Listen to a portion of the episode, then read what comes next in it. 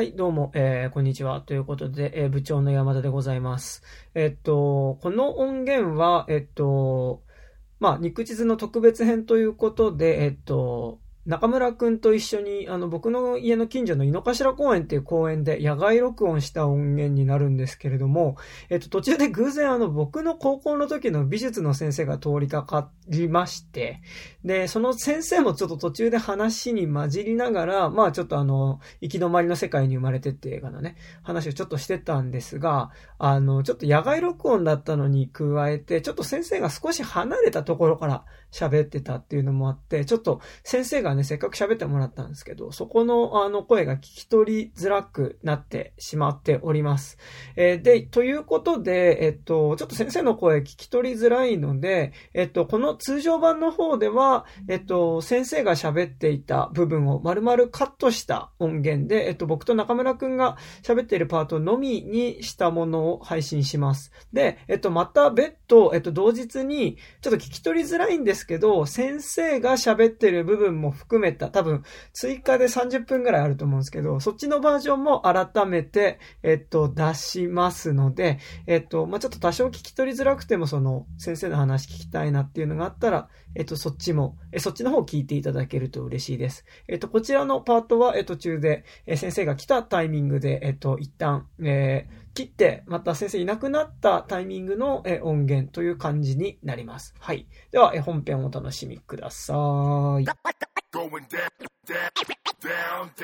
えー、ということで、底辺文化系トークラジオ29歳までの地図、まあ、今日番外編って感じですね。番外編。えー番外編、えー本日は2022年の、えー5月の今日は 18?18? 18。18か。18日で、えー、全くもって平日ですね。全くもって平日の昼ですね。昼ですね。えー今16時20分ぐらいです。今、井の頭公園の、はい。えー東京は、えー、武蔵野市にある、えー、井の頭恩賜公園の、えーはいボート乗り場脇のベンチで、はい。えー撮っておりますが、えーなんで今日は外で撮ってるんですか？えーちょっと今ね、あ、でも部長の山田なんですけど、あ、はい。えっと、えっとこと中村です。よろしくお願いします。今日普通にうちのリビングで撮ろうって話だったんですけど、うん。なんか今、うちの部屋のリビングでなんかレコーディングをしてるらしいので、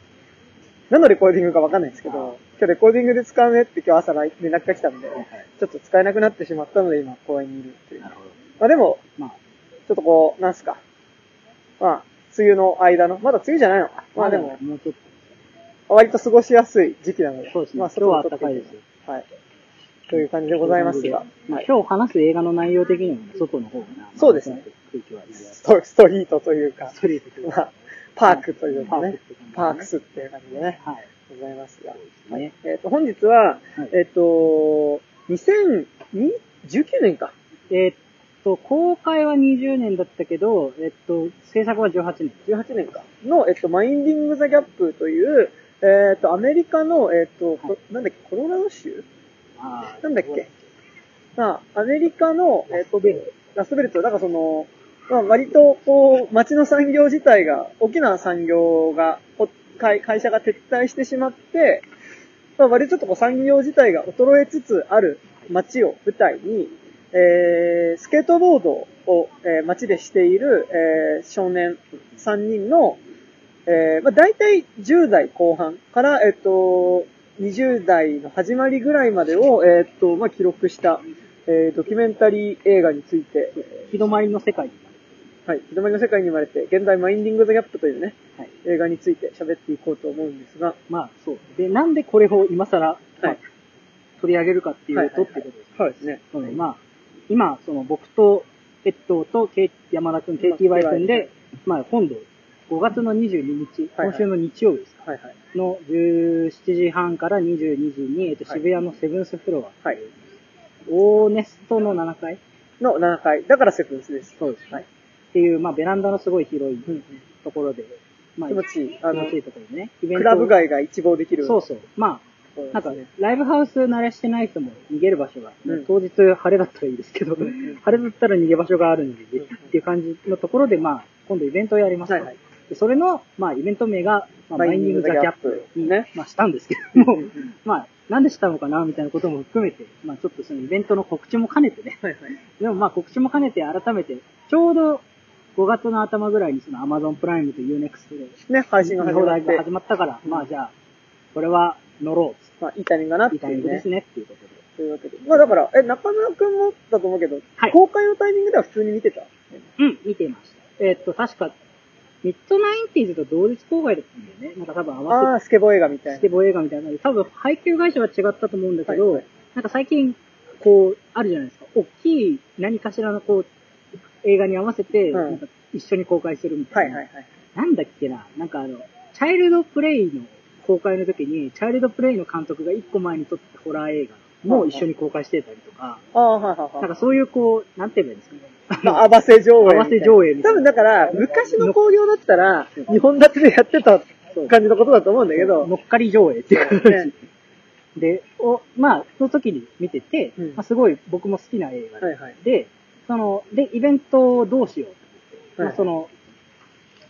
ちょっと、今だから、あ、まずイベントの経緯の話。そうですね。はいはい。イベント経緯の話をすると、その、僕らが、その2020年から21年の、はいはい。えっと、その、ウーバードライバーをしていた、まあ、しているんだけど、はい、今もね。まあ、ウォルトにしたりね、い。ろいろありますけどね、まあなんか、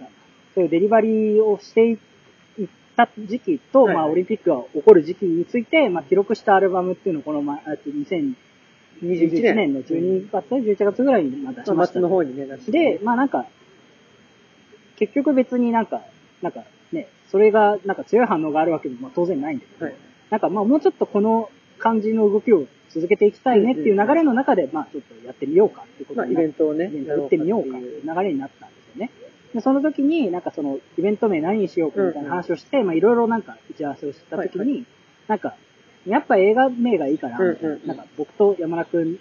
まだとやっぱ、まあ映画あ、はね、見てるからね。そうです。うん映画の名前を取るのがいいんじゃないかだからね、まあセブンスがさ、7階にあるから、東京上空いらっしゃいませにしようかとかね。ね、言ってたんだけど、だからいろい結ろ出ました局、けどね。いろいろ言ってたけど、うんなんか、まあなんか、いろいろ考えた時に、なんかふと、俺がこの映画のことを何かで思い出して、うんやっぱマイニング・ザ・キャップがいいんじゃないかっていうふうに言って、その結果として、まあ、マイニング・ザ・キャップになったと。まあなんかその、スケボーと、そうで、まあやっぱマインディング・ザ・キャップって言葉が、まあそもそもスケボーのこう溝に気をつけようよみたいなことと、まあその格差とかうん、男女差別みたいなことにかかってるっていうところが、まあ、それがまんまこう我々がこう、ウーバーのアルバムを出した時に、うん。ウーバーのアルバムのことを、ウーバーのことを言いながら社会のことをまんま流れで言うみたいなことと、まあ通じるなっていうのと、うん。まあその自転車でかけるみたいなことと、まあストリートをスケボーするっていうことの、まあイメージをちょっと重ねまあ路上を走っていくっていう意味では重なるんじゃないそう、まあ、あと車輪で転がるみたいな感じで、うん。まあ、基本的には何かこう、重なるものがあるんじゃないかっていうことで、うん。まあ、ちょっとその名前をお借りして、はい。そのマインドを借りようということで、まあ、イベントをやる。まあ、あとは一応ヒップホップだからね。まあなんかちょっと一応その、スケートボード、ストリート的なものもね。そうそうそう。うん。まあ、それもあります、っていうところはありっていうので、まあちょっと名前もお借りしたので、まあちょっと改めてね、まあイベント前に、まあ改めてどういう映画だったかっていうのをね、そう。ちょっと改めて見て話しつつ、まあちょっとそこから脱線した話も今日はできればなっていうね、ところでは、ございます。だから俺公開当時、だからシネマ借りてで確か見てて、うんっていうかなんか、だからその年が、スケボー映画3本あったんだよ。だからその、スケートキッチンとスケートキッチンの、年違ったけど割と近かったよはね。2019公開じゃなかったかな？19公開か。いや、なんかでもあれさ、19が、なんかの特集で最初に先行上映じゃなかった？で、一般の上映ってちょっとタイミング違わなかったっけ？どうだっけ？まあまあいいや。ちょそう、そう、ちょっと確認します。だから、ミッドナインティーズとスケートキッチンと、ただ行き止まりの世界にまで、どっちにしろ、なんかまあ割と近い時期に公開ではあったんですよねそうですね。まあまあ、1年以内には全部公開してますね。で、しかもまあその3本ともやっぱはい共通して、あのーまあ家に、まあそのストリートに出てきて、その、スケボーをやってる子たち、まあなんかだから年代違うわけだけど、うんだからミッドナインティーズはだからタイトル通り、まさに90年代のことだし、で、で、多分、行き止まりの世界に生まれてが、だから2010 8年に公開されたから、まあ2010年代後半。10年代後半。で、スケートキッチンが、だからその、結構なんか印象的なのが、だから、ミッドナインティーズと行き止まりの世界に生まれては、だからまあそのスケボーの文化としてさ、はい。その、技を決める瞬間を記録しているビデオを撮るっていうのがあるわけだ。で、なんかだからその、ミッドナインティーズにしても、えっと、まあ行き止まりの世界に生まれても、まあ、ある意味結構そういう文脈でビデオカメラがあるみたいなところは、一個あるとは思うんですけど、うん。なんかだからそこに比べて、そのスケートキッチンはそれを記録するものが、だからその、行き止まりの世界に生まれてとミッドナインティーズはハンディカムなんだけど、うんあのスケートキッチンは、あの、インスタグラムになってるっていうところで、なんかやっぱその、記録する媒体の違いは。あるのと、あとなんかちょうどやっぱ90年代、まあ2000、まあちょっとまあ2000年代は抜けてるけど、まあ、そうまあ10年代0年代後半と、まあ、まあ1000年。まあ今、ほぼ今っていうあの、まあでも、スケートキッチンもね、2016年制作だから、割と前なんですよ。そっかそっか。そうそうまあなんかでも多分そういうね、スケボー青春群像みたいなのが、そもあって、まあ、スケートキッチンは、はいはいあれは一応フィクションだけど、出てる人は全員スケートキッチンって、その実際に、うん。その、ニューヨークだっけ？ニューヨークだっけなうんなんか、にある、女性スケータうんーたちの集団。の、実際にいる人たちが全員出てるからあ、、そうなんだ。そうそうそう。だから、全員あの人たちは、まあ、なんか、役者っていうよりは、スケーター。はいはいはい。なるほどなるほど。で、なんかね、その3本に共通してるのが、なんか割とみんなその路上に出てスケボーしてる若者っていうか若い子たちっていうのが、うん結構まあなんかその物語進んでいくと、まあ割と家に居場所がないっていうことだったり、まあ家族の誰かから、なんならやっぱちょっと暴力を受けてるみたいなことっていうのが、まあ割と示されたりしてるっていうのが、まあ結構共通してあるところではあったなっていう。うん。だからだからその年、別にスケボーはやったことないんですけど、うん。なんかなんとなくそのスケボーついていた。うん、まあまあ、映画的には。うんなんかそれ、それこそ、ハーモニーコリンのキッハーモニーコリン監督じゃないけど、キッズとかもね、なんか確かその時上映してたよ。なんかああ、なんかその、ちょっと合わせリバイバルみたいな合わせリバイバルねみたいな感じうん。もうね、それでカカバーしちゃう。で もやっぱね、あの、すごい、東京ローカルの話になっちゃうんですけど、あの、むさ、あの、シネマ借りてとか武蔵野館が、はい割と合わせリバイバル上映よくやるまあ感じですよ。まあまあまあ、そうですね。なんか、そうですね。まさに、あの、行き止まりの世界に言われてもシネマ借りてで見たし。そうですね。うんまあ、まあその、メメインの、しはいはい新宿にはあるけど、ミニシアターだから、まあ新宿でミッドナインティーズを見て、そのままはい借りてで、うん行き止まり見てくださいみたいな感じですね。ね。っていう感じではあると思うんですけど。まあなんか、そうですね。でもなんかその、三つあって、はいはい。えっと、俺はあんまミッドナインティーズは好きじゃないんだけど、あはいはいはい。まあ、その、行き止まりとスケートキッチンはすごい好きで、で、やっぱり、だけどまあ、そうですね。なんか、まあ今回はその、なんでマインディング・ザ・ギャップ、その、行き止まりを借りたかっていうと、うんまあやっぱ、行き止まりがやっぱり男性の話っていうか、うんうんうんその、その、行き止まりのじゃあちょっとあらすじみたいなはいはいはい。ちらっと読むか。はい。お願いします。はい、えっ、と、ホームページにあります。はい小さな町で必死にもがく若者3人の12年を描くエモーショナルな傑作ドキュメンタリー。えーアメリカで最も惨めな町、イリノイ州ロックフォイリノイ州ロックフォードに暮らすキア、ザック、リーンの3人は幼い頃から貧しく暴力的な家庭から逃れるようにスケートボードにのめり込んでいた。スケートの仲間は彼らにとって唯一の居場所、もう一つの家族だった。いつも一緒だった彼らも大人になるにつれ少しずつ道を違えていく。ようやく見つけた低賃金の仕事を始めたキア、父親になったザック、そして映画監督になったビン。ビンのカメラは明るく見える3人の悲惨な過去や葛藤、思わぬ一面をあらわにしていく。えー希望が見えない環境、大人になる痛み、根深い親子の溝、リンが取り留めたスケートボード、ビデオと共に描かれる12年間の奇跡に何度も心が張り裂けそうになる。それでも彼らの笑顔に未来は変えられると応援せずにはいられない。痛みと希望を伴った傑作が誕生した。だそうです。なるほど。なんか結構あれですね、なんか熱のこもったあらすじですね。最初からめっちゃ褒めてる。まあまあまあ。応援せずにはいられないってそれはお前の主観だろうけどね。まあでも応援せずにはいられない映画ですよ。まあまあ、そうですね。というね、感じでございますが。はいはい。そうですそして、まあ、ね、ということで。うんうんいや、まあ俺も昨日見直したんですけど、はいはいはい Amazon プライムで。うんでも、これやっぱ改めて見直して、はいなんか、こんな辛い話だったっけっていう、ちょっとびっくりするぐらい、なんかその、なんか、生活、まあなんていうの、生活で得る苦しみみたいなものが、はいはいはい。はいいろんな人たち、もうほんと苦しみの群像劇というか、うもうなんか、その、まあまず、主人公がビン君っていう、うん。アジア系のね。まあアジア系の、うん。で、まあ監督なんですけど、まあビン君は基本は撮影者で、うん。まあもともとその、スケボーを撮ってた。うんうん。その流れからまあ映画学校に行って、ドキュメンタリー監督になってた。うんまあ実質映画デビューはこれが初めてらしいんです。けど、なんかそれまでは、なんか撮影部あ、はいことしてた。りけど、なんかそれで、なんか、だから彼が、その自分の友達である、えっと、ザックと、ザックと、えっと、キア。キア。で、まあ、とりあえず、まずザック、白人の友達ザックはその白人だね。白人の友達、まあなんか、まあ、親分格というか、うん。うん。まあ、リーダー的な感じの人の家を取ってたら、まあ結婚して、子供ができて。でそれだけど、どう見てもうまくいってなくて、でそれで、なんか、すごいのが、その、おあの、ザックの奥さん、うんうん。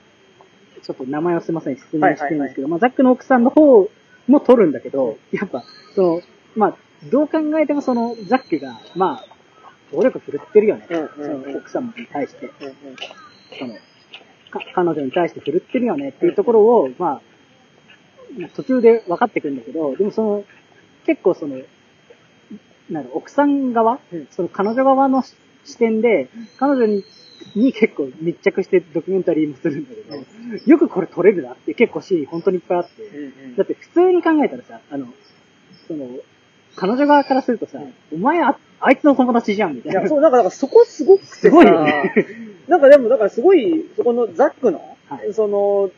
まあ、結婚した後の、まあ、子供ができてから以降のくだりってさ、はい。だからその、多分基本的に多分、その、ビン君ってさ、最初その、さっき言ったけど、この映画ではスケボーの技決めるような、いわゆる多分スケボーのビデオ的な映像って、そんなにはたくさん出てこないんだけど、まあまでも多分、最初ってそっちメインで撮ってた感じあるじあ、ゃん。そうですよ。まあ、明らかにそう。そうだよね。まあ、それ子供の頃はずっとそう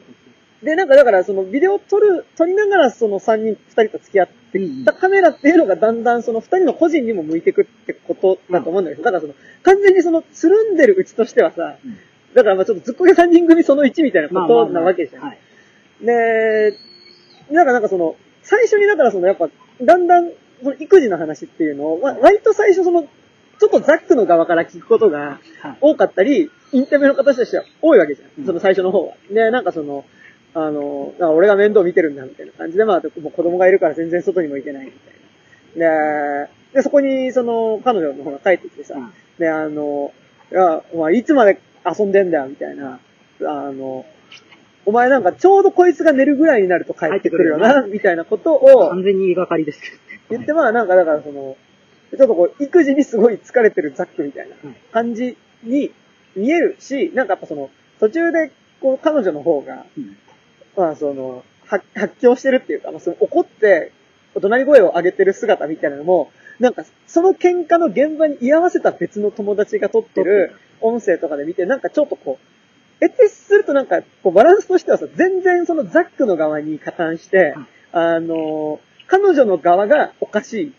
ていうような、なんか、彼女の方が遊んでるし、全然子供の面倒を見ないのに、何かその暴力を振るってるとかな、一方的に言いがかりをつけてきて、あの、るようにも見えなくないんだけど、全然そこで、今度彼女の側の方にインタビューすると、あの、まあ、ザックが、まあ、その、いかに、自分、自分、またその、自分を抑えられないで、うん。その暴力を振るっていくかっていうことが、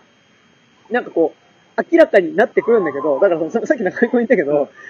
なんかやっぱ、見え方としてさ、その、多分、ビンって、全然、彼女からしたら、お前ザックの連れやんっていそうう、見え方に全然なるはずだけど、でも多分そこで、ザック、えっと、ビンがザックの彼女のことも取材できてるのって、多分そこも含めて、なんか、ちゃんと関係性は作れてたからなんだよね。そうだと思う。なんかやっぱ、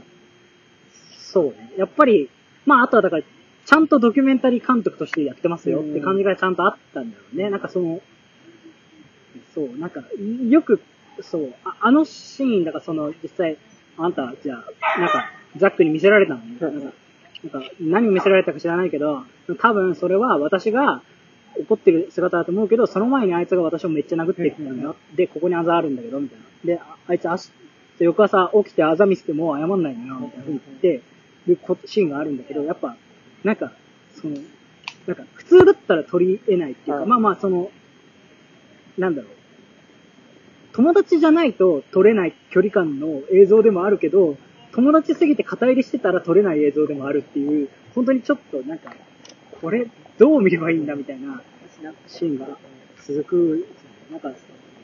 そこよくできてんだけど。あの、つながりとして、ちょっとよくできすぎながらよくできてるんだけど、でも正直この映画の後半の、まさに一番こう、受け、な、どうするかっていう問題、うん。まあ彼らの中に発生する問題って、俺たちって、その家族から、まあ、主にやっぱ父親からの暴力で、やっぱ居場所がなくて、だからスケボーパークに集まって、あの、スケボーに熱中してたはずなのに、いざ自分たちが父親になった時に、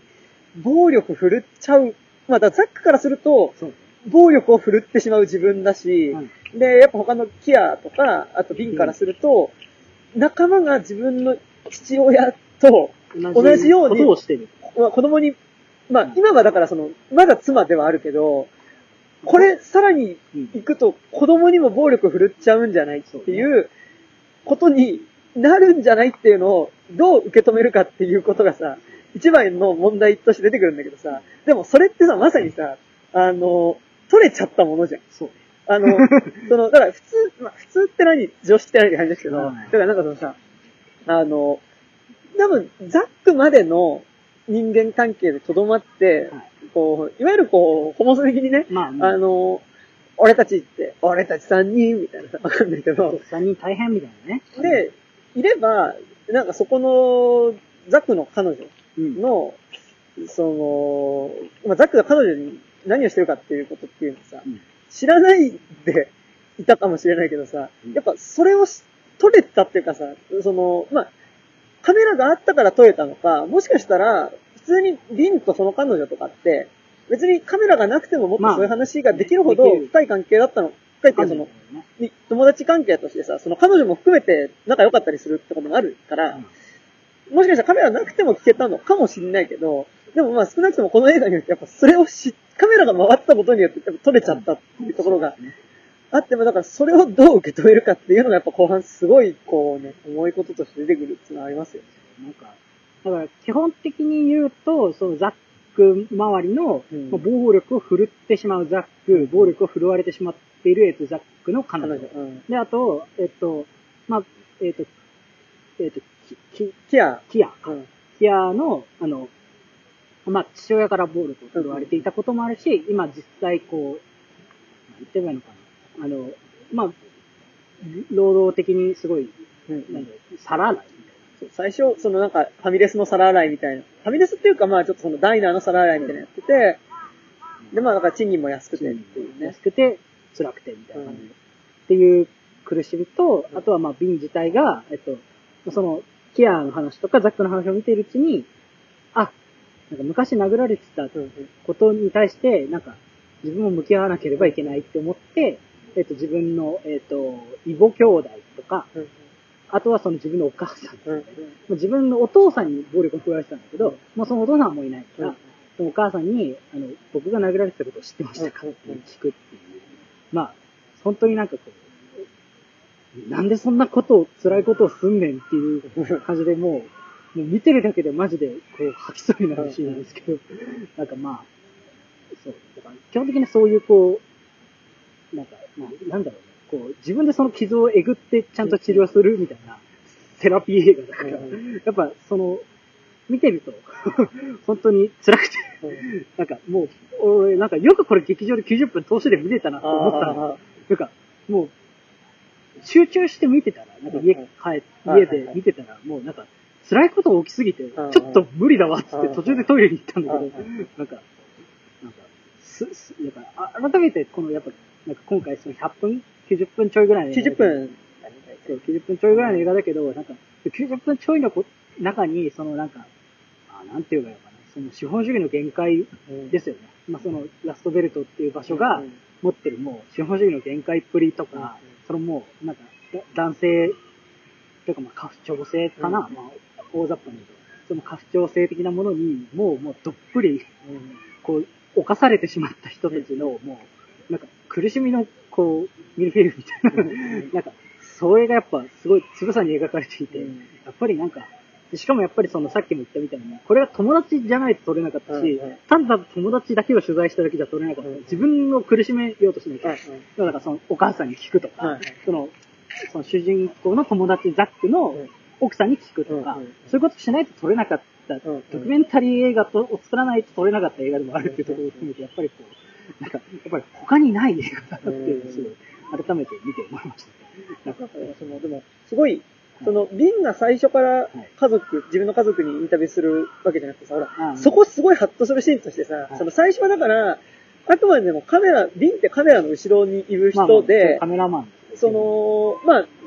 自分の仲間を撮るっていうスタンスでいたのが、やっぱその、ザックの取材を、あ、違うキアの取材をしてるときに、うん。まあ、キアの家に行って、うん。で、あの、まあ、俺家の、家だともう自分の部屋の中にしかやっぱ居場所ないからさ、帰ってきたらもう、基本的にずっと部屋の中いるんだよね。って言っても部屋の中撮影してて、え、なんでそんな感じなの？みたいな。こと聞いたら、いや、まあ、だって、その、まあ、父親からやっぱ結構暴力とか受けてたから、まあ、その、うん。って話をしてて、え、そ、それでどうだったの？みたいなことを聞いてると、キアから、え、それお前もそうだろ？っていうことを、まあ、言われたところで、やっぱりその、急にでもあれやっぱ映画的にはさう、ん。すごいこう、カメラの今まで後ろにいた人の存在が、そこで急にパッて意識される。そうですね。ね、あの、で、問われた時にやっぱり、あ、そうか、やっぱこれ、で、なんかだから話としてその、こう、なんだろう、三人の物語、なんかその、はい。だから撮影者も含めて、ちゃんと、まあ三人だから、正直、ザックの彼女も成長していく話だから、4人の話だとは思うけど、まあ、その、まあだからまあ4人の話だとして、まあなんかだからちゃんとその撮ってる人の側の問題を解決しなきゃいけないっていう、んなんかその、その結構、だから被写体とその撮影者っていうのが、ん結構フラットな関係性であることっていうのが、なんかそのうん同じような問題を抱えてる。あのーなんか、そう。だから普通の割とドキュメンタリーだと、なんかその、自分、まあ、撮影者とか監督は観察者っていう立場なんだけど、やっぱりこう、お同じ、まあ、舞台の家に、上にいるっていうか、まあ、同じ街で一緒に来てる、まあ、なん、だって友達だしっていうところで、やっぱりその、それぞれがこう、まあ、なんかね、なんか、別に傷を見せ合ってるわけじゃないんだけど、まあなんかその、もう他の人の傷を自分が取ってるから、自分もその自分の傷にちゃんと向き合わなきゃって感じで、自分の傷をこう、うんえぐり出すっていう。だし、なんか、これは、なんかでも、なんだろう。でも逆にその映画として最後、綺麗なところにまとまっていく。で、はいまとめて一つの作品にしたっていうことが、はいある意味、ここに出てくる登場人物たちにとっての救いになってる。なんかその。現実に彼らが抱えている問題をもとに、ある種一つ、この映画って綺麗すぎるほど綺麗なクライマックスに向かってくるんだけど、まあまあまあまあまあまあ。まあそのつながりとしてさ、まあその、キアが、その、自分の父親の墓参りに行くっていうエピソードと、あのやっぱり今、実際に子供に暴力を振るうかもしれない、このまま行ったら自分が一緒に暮らしてたら子供に暴力を振るってしまうかもしれないっていう恐れもあって、やっぱそのお酒に逃げてしまったりとか、あの違うあザックの話ね。彼女を作ってみたりとか、こう、もがいてるザックっていうのが結構同時に描かれてるのってさ、まあまあ。まあちょっと正直、まあ、エモーショナルすぎる構成だよね。で、さらにやっぱそこにさ、あとさらにとビンのお母さんが、あのーどうすれば、私もまあ暴力を振られてたってことも言ってて、ねで、夫にね。本当に暴力を振られてたって話をしてっていう、なんかもう、それぞれの抱える問題のやっぱ確信だったりとか、今本当に辛いことと、でも同時にやっぱこう、ちょっとずつ前進していってるキアの姿みたいなのとかが、やっぱりそこに混じっていく姿っていうのが、わちょっと、正直、綺麗すぎる終わり方な気も、俺はあ、いや、わかる。映画のつながりとしてすごい綺麗だなと思ったんだけど、んでも逆になんかだからその、よっぽどそのすごいきつい現実を元に、でもその映画の中ではやっぱその綺麗に終わらせ、いやだってさ、でも行き止まりの世界に積まれて、あの、生まれての後もさ、多分ザックはすごい大変だろうしさ、まあ、そうでザックのその彼女、まあだからその後、まあ、その離婚して、で、あの、自分で子供を育てていく。で、ザックに、まあ、あの、養育費を、まあ、請求して、で、まあ、自分で育てていくっていうね、あの、ことになるわけだけど、まあ、多分、その後も大変なことはずっと続くしさ、まあ。まさに、でも、こう、だからこそマインディング・ザ・ギャップってタイトルなんだとも思うしね。うんなんと思うけど、でもなんか、割とこう、なんなら綺麗すぎる終わり方もする気はするんだけど、うんでも、なんかやっぱ、綺麗すぎる希望のある終わり方を映画の編集の形で作ってあげることによって、何かこの映画自体が、やっぱこう、まあ観客ももちろんだけど、やっぱ彼ら自身の本当に、こう、救いになってるっていうところがいいですよね。そうですね。まあ、実際セリフとしてキアが、まあ自分が映画撮られてどう思ったんだけど、うん。まあでもなんか無料でセラピー受けてたみたいな感じかな、みたいなことを言うセリフ、シーンがあって。うんうん。やっぱりその、まあなんか、自分たちもその、まあ、なんだろうね、その、まあ、ビンが撮ってくれるならってことと、まあ、これがまさか映画になるならって意味で、うんまあ、打ち明けちゃってることがいっぱいあると思うんだけど、うんやっぱりその、なんか、自分が暴力したこととか、うん。まあなんかその、結局、墓こうとか、まあ最最終的にキアは街を出るんです。ようんうん。街を出ようと思うと。か、うんそういうことも含めて、なんかその、やっぱり、なんて言えばいいのかな、そのまあ、撮るっていう行為含めて、まあその、なんか、ドラマティックに、ドラマティックに、なんていうのかな、そのなんか、そうね、やっぱりその、だスケボーをする中でさ、うん。カメラを撮るってさ、うん。まあそれはだからやっぱり、自分がスケボーをする瞬間をかっこよく収めて、うんこのように残すって行為じゃない、うんうん。まあその、実際よりも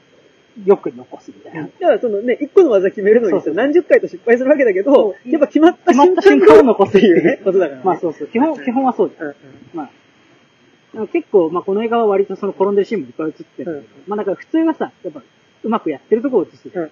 やっぱりだから、やっぱりそういうカメラって多分そう、彼らにとってそういうもので、だからやっぱりその、あれがあることによって、多分その、自分たちの人生をまあ前向きに回そうというふうに、こう、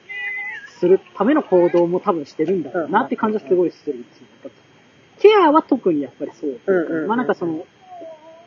まあなんかすごい一番恥ずかしそうにカメラに映るってことはやっぱりカメラを強く意識してるっていうこともあるから、やっぱりそのなんか、いろんな行動をするときとかも、なんかまあ、すごくやっぱり、まあ、はにかむよね。そう。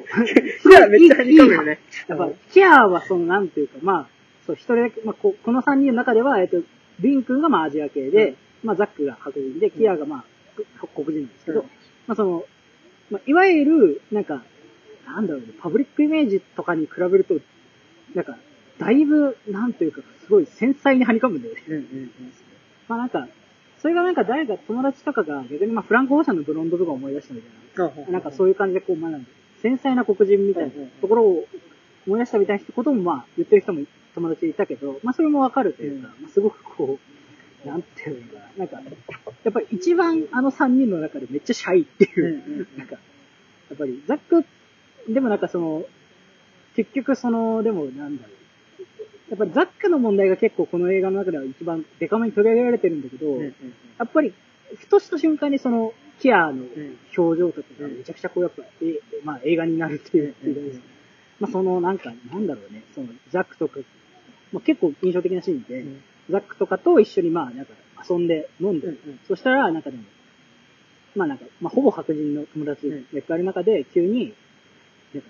これめっちゃ笑えるんだよ。ああ、はいはい。そのなんかまあ、語りとか N ワードギャグみたいな。こやつを見て、まあまあ、ザックとかみんな笑ってるのを見て、キアがすごい微妙な顔するっていうか、すごい寂しそうな顔するみたいなシーンがあって、やっぱりそのシーンでこう、なんか、まあだから黒人、まあ自分の父さんが、まあ黒人で行って、白人の友達がいても自分黒人であるってことを忘れるなみたいなことを言ってたみたいなことを言うんだけど、まあやっぱりそうっていうか、うん。まあなんか、その、ふとした瞬間にこの、まあなんだろう、この映画、まあこの映画の前提というよりはもう、もうこの世界の前提にある黒人差別みたいなね、そのアメリカとかにはびこる黒人差別みたいなものについてゾッて気づかされるなんかあって、まあ、もう一つ黒人差別のシーンで、あとまあ差別のシーンで言うと、その白人の、まあ、後輩だよね。後輩かな？なんか友達が、そのなんか、まあ俺は、でも、学校で、クラスで、あの、白人は俺一人だった。まあ、まあ、たん、まあ、すげえ雑にまとめて俺の、俺もかわいそうみたいなこと言うんだけど、その時に白人のもう一人ギター弾いてる友達が、なんか、いやでもそれはさ、みたいな。なんか、それさ、なんて言えばいいんだ？そのこれまで、日頃からそういう、なんか、疎外感とか、その、言ってるだけでそう危険、なんだろう、危険視されたり、逆にまあ、なんかその、なんか危ない目にあったりするケアとか、そういう黒人の人たちに比べて、そのこと絶対ないよみたいな。お前がただ白人で一人であるっていうことだけだと、まあ、ななんだろうまあ、まあ、もう大変だっていうのは、それは黒人がいつも味わってる気持ちなんだよ、みたいなことを言うシーンがあって、うんその時にだけど、まあ、ケア自体はすごいこう微妙な顔してる。やっぱね、しかもそれやっぱ話してるのまあ、が、白人同士。白人同士っていうのはすごいあるよね。そうそうそう。まあ、なんか、えーだからそ、その時に、だから、でその、最初の、そそもそもの話を始める白人の子が言うのは、あれだよ、あの、いや、あの、白人でも能力が、学力が、学歴がない白人は就職とか大変だからっていうことを言うんだけど、いや、あの、そういうことじゃねえよっていう、あの、っていうふうに、だからもう一人の友達がたしなめてるのを、なんかだから結構ね、あの、あの、キア君は割と固まった笑顔というかね、そうね。あの、まあ、いや、なんか、ね。いや、なんか、すごい取れちゃってるよね。うんうんてか、まあ、ケイ君顔に出るタイプね、うんうんうん。めっちゃ、や素直なんですよ。そうそうそう。めっちゃ、めっちゃ顔に出るんだなって感じがするけど、やっぱね、その、居心地悪そうな、ん。曖昧な笑いみたいな。なんかだからさ、その、スケボーをやってれば、なんかやっぱそのアジア系とさ、やっぱその白人と黒人ってさ、なんかその、それぞれアイデンティティっていうか、もともとのルーツは違うけど、うん。あ、なんかでも一緒にスケボーっていうところでは繋がれてるんだなって、そこに人種とかってあんまないのかなっていうふうに、うんなんかやっぱ3人の最初佇まいを見ると思わいではないけど、うん。でもやっぱり、あの、とはいえ、その、それぞれのルーツに基づいてやっぱり見られる瞬間とか、あの、それを逆に意識しないで、あの、割とそれをこう、踏みにじるようなことを言ってしまってる瞬間があるっていうのは、そうね。そう、なんかやっぱ撮れてるっていうのは、やっぱあの映画の、やっぱ結構そこの二つのシーンはね、そこは、すごいよね。まあね、それこそ、まあ、ビンはアジア系だけど、まあ、アジアンヘイトも多分、まあ、本当は、まあうん。あるはずなんだよね。まあ、まあ、あの空気、区域だとないのかもしれない。うんまあ、比較的薄いのかもしれないけど、まあ、本来絶対あるはずで。まあ、だからやっぱりその、ね、だからなんかその、この映画におけるその、やっぱ、やっぱり暴力を行使する側に最終的にザックがなっちゃうっていうのも、なんかその、もう全然別に暴力を振るってる黒人だったりアジア系の人もまあ、親みんな親の人もいるんだけど、やっぱりそのなんか、どうしても、なんかその、もう、お俺は最悪だみたいなうん感じでこうザックが自分のことを言うシーンがあるんだけど、まああの、もうお、俺の人生がつまんないのは、うん俺が最悪な人間だから、みたいな。うんもうほんと辛いシーン、辛いっていうと、まあ、まあ、まあ、あいつ自体が人殴ってるから、まあ、すごい言えたもんじゃないんだけど、まあ、とはいえなんかその、まあ、俺が最低だからこの、なんかなんだろう、この、社会が悪いとかいうのもあるかもしれないけど、とはいえ、これは、あの、俺自身に問題があるんだっていうシーン、泣きながら言ってそれ酒を飲むんだっていうシーン。いや、なんか、だからすごいさ、やっぱ見てる、なんかだからその、でもこの映画、はい。やっぱすごい、ドキュメンタリーだけどいいのは、なんかやっぱこうさっきちょっと話になっちゃうけど、はい。やっぱこうさ、こう、撮影者と被写体がフラットじゃん。うん。でもなんかやっぱそれって結構さ、難しいというかさ、まあ。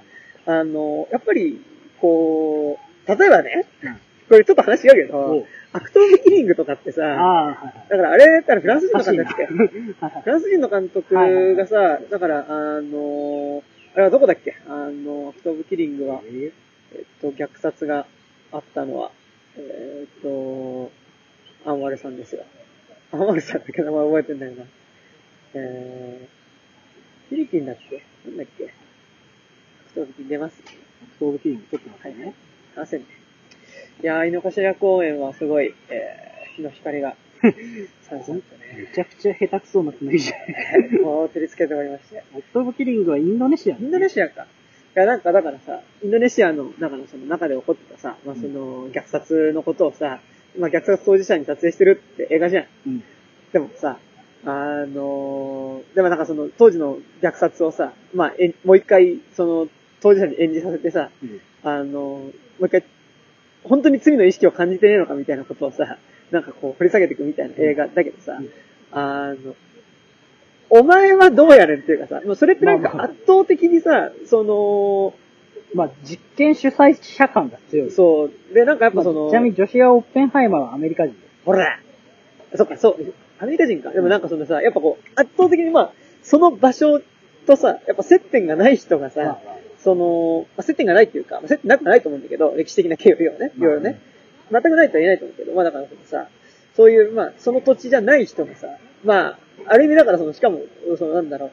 アメリカ、ヨーロッパ中心的なところからするとさ、やっぱそっちの、こう、持ってる人が持ってない人にカメラを向けてさ、うんうんちょっとある種のモンド的なところもあるわけ、ね。まあまあ。なんかそういう。めちゃくちゃモンド映画風に撮られてる。ね。で、なんか、だからそこってすぐカメラを向けるところでの関係性がさ、被写体と撮る側で全然フラットじゃないし、なんかそこの暴力性って見てれば全然出てくるんだけどさ。で、だからだからこそあれってさ、あそこに出てくるアンワルさんを、やっぱ悪っていう形で断罪できるんだと思うけど、で、なんか、で、全然まあこの映画は違うわけだけど、そこで言うと、関係性フラットなわけだけど、なんか、それで言うとさ、その、ザックが暴力振るってたっていうこと結構明らかになることとしてあるけど、うん。なんかその、ザックが、じゃ、もちろんザックがしてしまってることはやっぱ、暴力だし、なんか良くないことなわけだけど、なんかやっぱ同時に、その、ザック自身の抱えてる苦しみみたいなところにも、うん。結構やっぱフォーカスすることによって、なんかやっぱこう、断罪をしてないというかさ、やっぱ一緒にこの、なんかやっぱこう、ちょっとした失敗とか、うん。なんかこう、ちょっとした、こう、気分の落ち込みとかで、全然こう、人生が悪い方に行こうと思えば、いくらでも行ける中で、なんとか自分の方、生活とか生きることを、なんとかいい方向に持っていこうとするけど、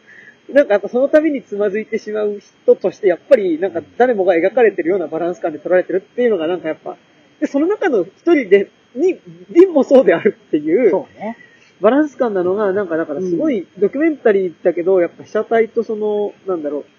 撮る方の関係性のフラットさっていうのはね、めっちゃある。やっぱり、そのなんか、ここまでさ、うんなんかだから、結構、あの、まあそれこそ東京自転車橋とか、はいはいはいあれ完全に自分が主役のドキュメンタリーね。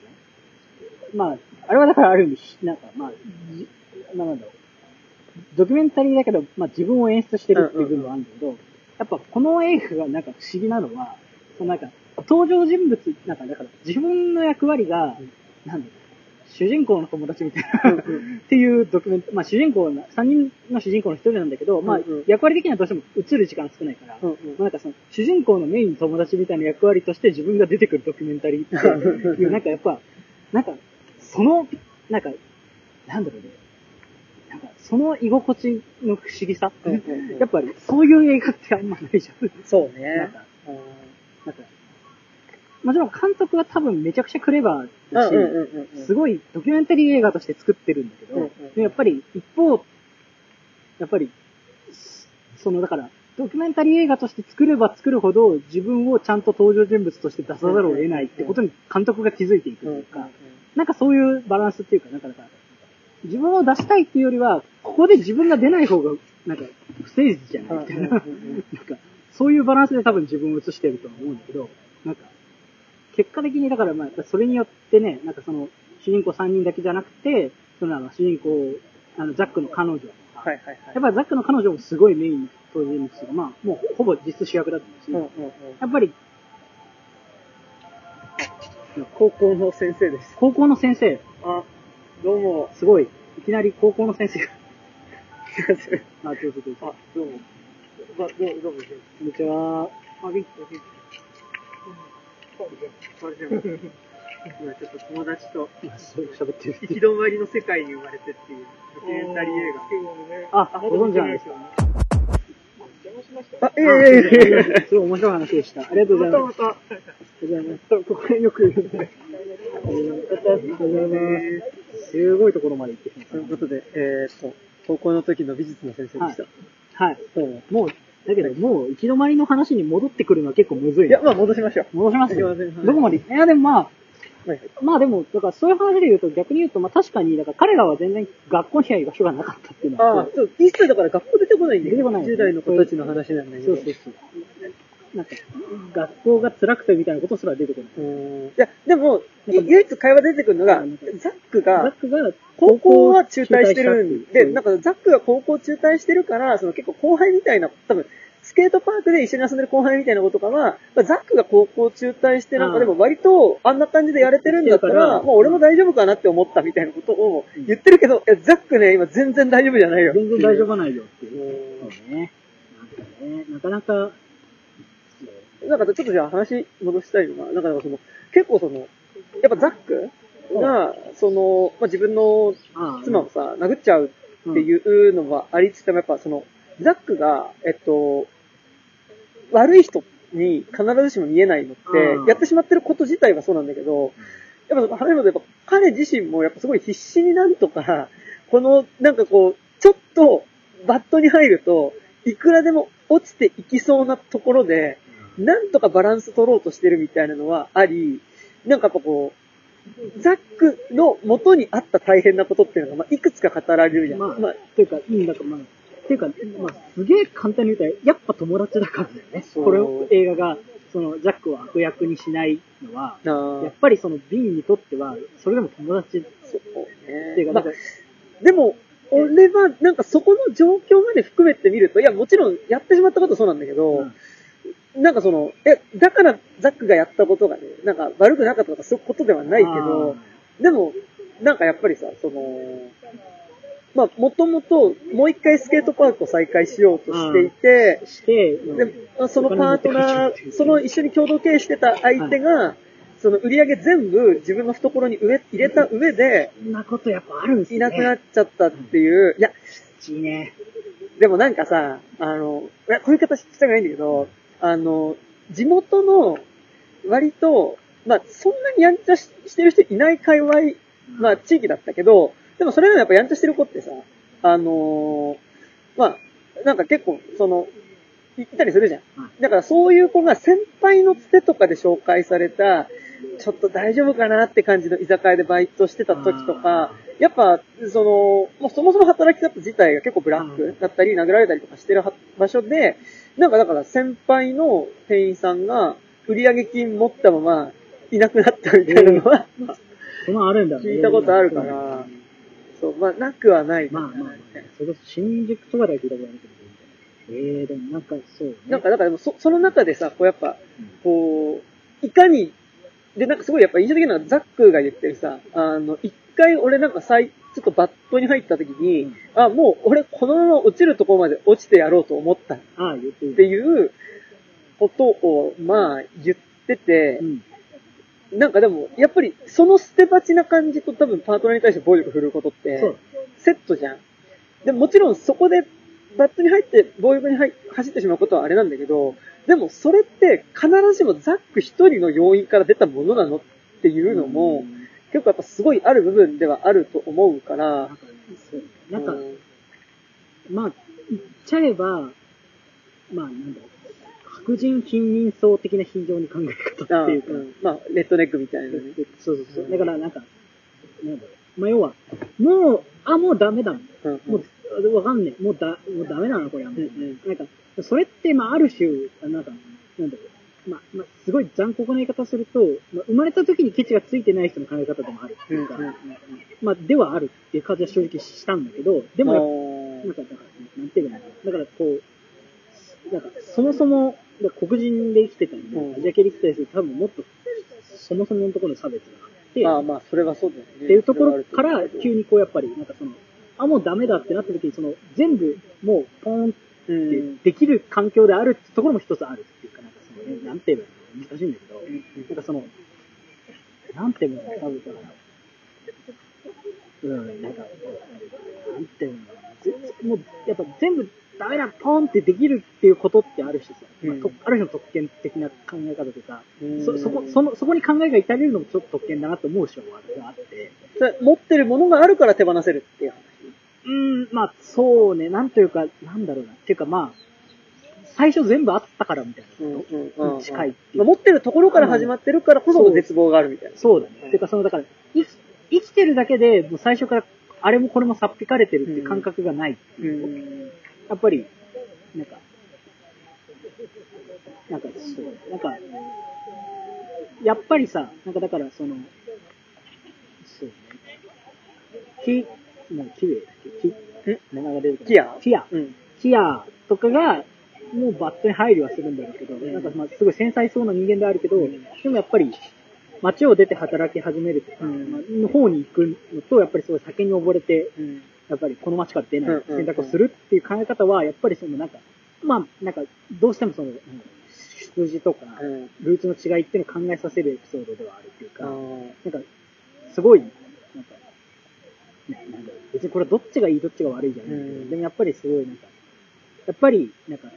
なんかかか環境の差っていうか、環境が違うからそうなってるんだろうなって思うしは俺は感じて、や。っぱりでもさっきその先生と喋ってたんだけど、そのなんかもうザックのあの感じが、うん。まあ自分もそうなっちゃうかもって思ってしまう怖い自分もいるけど、ん。自分との友達がそうなるっていうのは俺結構もうなんか。リアリティがめちゃくちゃ、なんか、うんうん。そうな、俺の周りに、俺の友達ではまだいないとは思うけど、まあ、あり得る話だよなって思っちゃう。いや、だしさ、なんかさ、俺の、もちろんさ、多分さ、ビンもさうん、キアもさ、俺の周りではないだろうって思っててあるっていう感じだからね、そうそうそう。多分ね。え、なんか、うんそこがすごいこの映画の、こう、なんか、すごいやっぱ、なんだろう、すごいと特別っていうか、うん。なんかその、ひ響いちゃうところっていうか、うん。その、やっぱり、一番考えたくない想像がうんあって、それをドキュメンタリーにしちゃうっていう、うん。そういうなんかまあ、だから、なんか、決して誠実ではあるけど、決して性格がいい映画ではないと思っていて、なんかでもやっぱり、その、性格がいいというか、なんか優しい映画ではないと思っていて、やっぱりその、ザックが傷つけたことについての、それで結果的にその彼女がどう傷ついたかってことについては、ちゃんとその彼女の話をきちんと聞こううんうんうんっていうところはまああるよね。それ自体がまあちょっと二次加害じゃんっていうところもまあまあまあまあ。まあとはいえ、でもやっぱりそれを映すっていうことを選ぶっていうことで、やっぱりなんかね、だから、そうね、だからこの映画のそのザックに対する扱いの本当にこうむ難しさっていうのはあれだけど、やっぱり友達だけど許せないし、やっぱり自分のお父さんとかも重なっちゃうし、とはいえみたいなところって、やっぱりそのなんか、で、だけどまあもちろんその根本にこの街の構造があることは見れば、うん。見れば誰でもわかるんだけど、うん。だけどやっぱりその、そこで傷ついてるのは人単位。まあね。だからっていうところの、なんかその、ね。けどなんかさ、すごい、ザッそうなんだけど、でもさ、やっぱこう、さ、それが連鎖してしまうことの話でもあるし、うん。なんかちょっと話ずれるかもしれないけど、なんか、あ、待って、その話だったでしょ？えっと、なんかでも、はいえっと、ちょっとね、横を人が通ったので緊張してね、話すことがぴょんと飛んでしまったんですけど、えっと、なんだっけな。えっとね、だからなんか、すごい、はえっと、おぼあ、じゃあその話か。なんか、だからでも、うん同時になんか父親からの暴力って、あ、だからなんかそうだ、えっと、なんか、その、ザックの部分では、でもなんかすごい、俺はなんかザックが必ずしも、こう、悪いっていうふうに見えない部分っていうのは、それは俺はそうなんだけど、うんうんあのーなんかなんだろうな。まあ、被害者でありつつ加害者であるっていうところはあり、で、なんかやっぱすごいこう、本当は奮いたくないんだけど、なんかこう、まあそうなって、その子供を殴ってしまったらどうしようって、やっぱりその自分もそうなるかもしれないっていう、なんかやっぱ一番の恐れがやっぱ多分そこにある感じまあってね。いうのがすごいあって、で、なんかやっぱ、あと印象的なシーンでさ、その、え、こう、リンがカメラ向けてさ、はい。え、あの、彼女のこと殴ったの？っていうのを振るったの？って。聞いたときに、いや、殴ったけど、でも、それは、俺は、なんかちゃんと話し合おうとして、話し合おうとしたんだけど、もう、その、向こうが、まあ、ものすごいこう、手がつけられないぐらい、まあ、その、わめく夜があると。で、それが2日に1回続くんだぞって言ったときに、でも、そんな奴はいくら、その、女に手を挙げるのは良くないことだけど、でもそんな奴は殴るだろっていうことを言うんだけど、でもその時の、もうザックの顔っていうのは、明らかにやっぱり自分が言ってることの矛盾っていうことに気づいてる顔っていうか、あの、すごいやっぱ、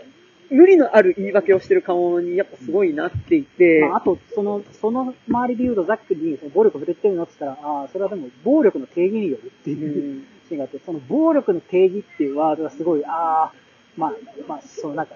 振るっちゃう人の、うんこう、なんだろう、まあ、暴力は暴力なんだけどっていう、その、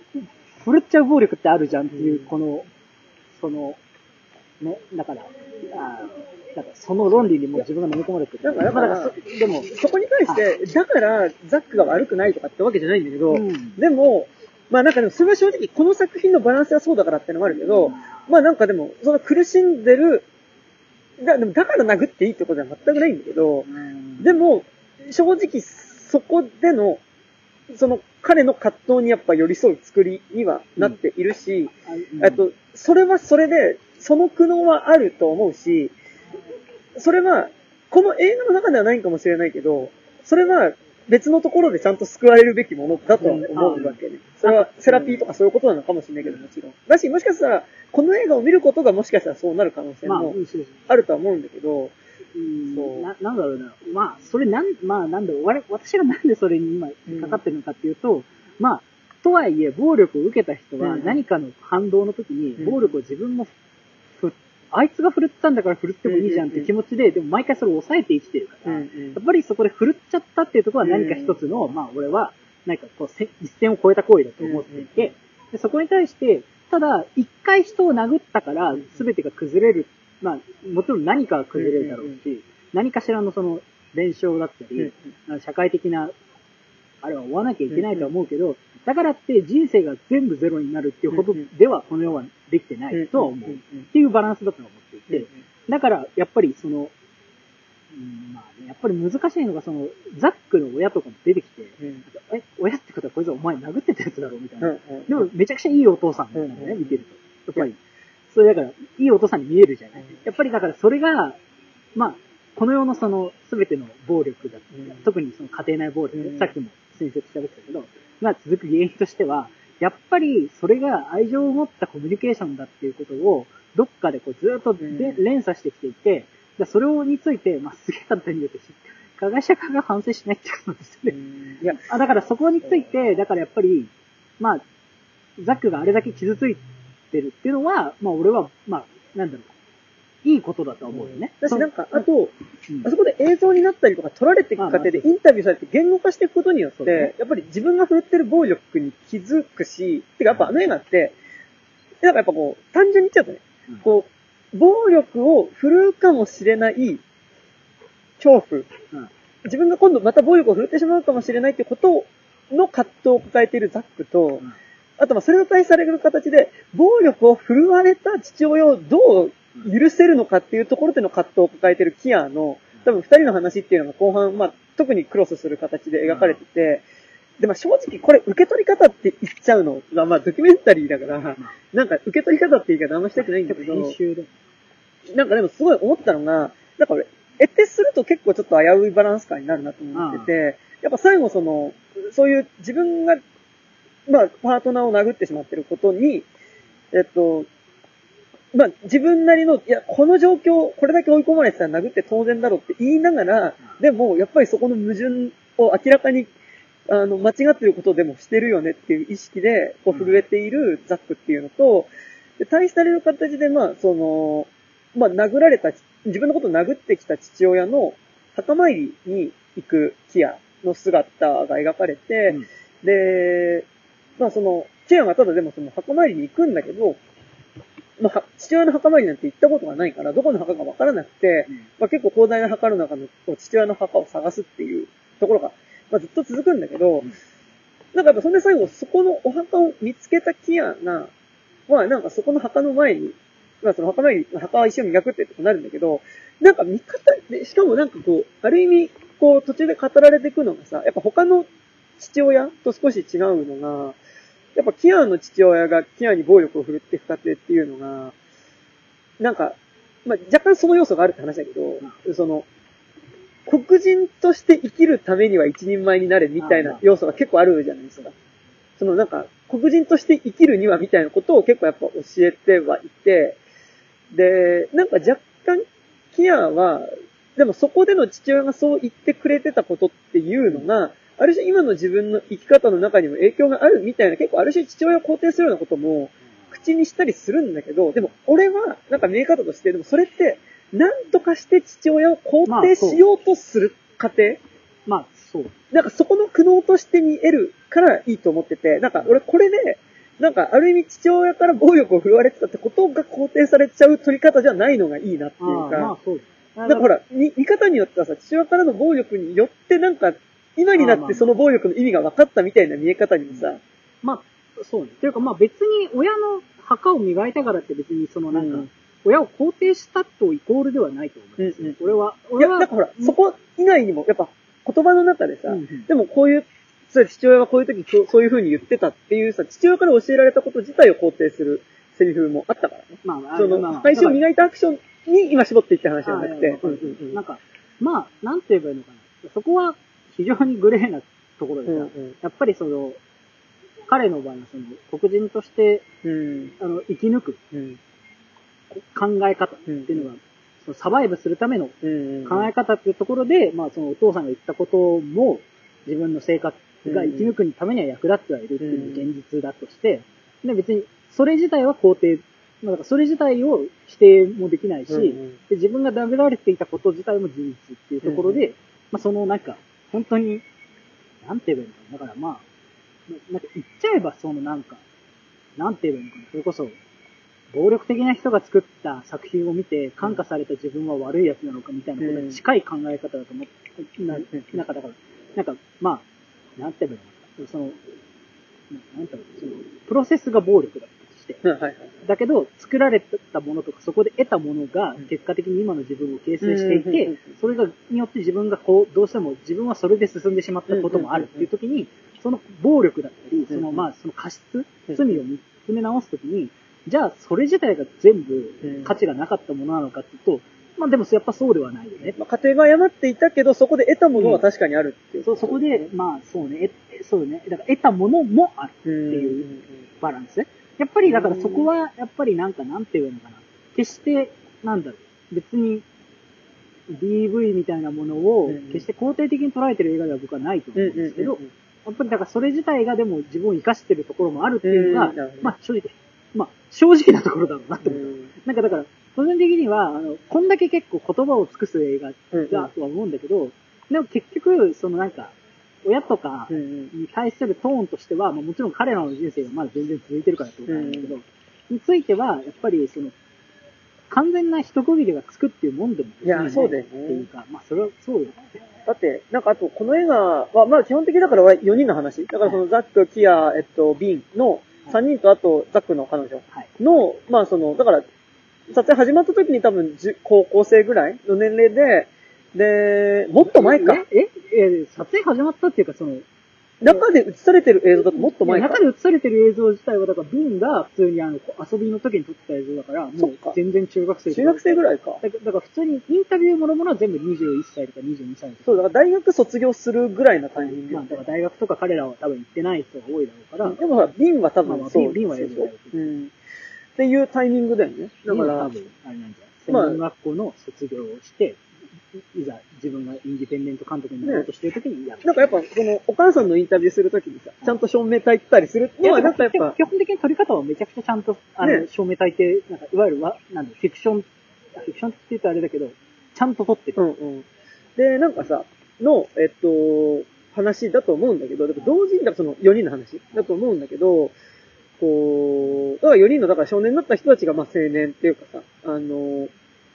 の、なる前後ぐらいの話だと思うんだけど、でも、まあ結構その、周りにいる親たちの、まあなんか状況の変化みたいなのが、まあ映ってはいて、なんかすごい印象的だったのが、やっぱすごいその、キアのお母さん。はい。ああ、がはい 大事なエピソード。あのーまあだから、お父さん、キアの本当のお父さんが死んだ後に、まあその、まあ一緒に暮らしてるわけだけど、あのーキアのお母さんが途中でどうやら新しい彼氏が、フレンドあの、できたっぽくて、で、まあその、まあその新しい彼氏っていうのが、まあ結構その家に入り浸ってるっぽいってまあ、ね。ずっといるっぽい。で、まあ多分、キアが正直家に居づらいのも多分そういうとこもあるだろうなっていう。まあまあ、まあ、まあ、もともと家族と仲悪くて、さらにまあ、新しく来た彼彼氏が。いるから居心地悪い。まあ、それに新しく来た彼氏も結構、まあ、強めだったし、うん。なんか、そういうシーンでさ、そのお母さんに、あの、ビンが、すごい、新しい彼氏と、どうなんですかうん。みたいなこと言った時に、あえ、それプライベートよね？って言われて、で、それで画面の外から、そこが質問すんじゃね？えってこう、めっちゃ音がしてくるとき、まあでも、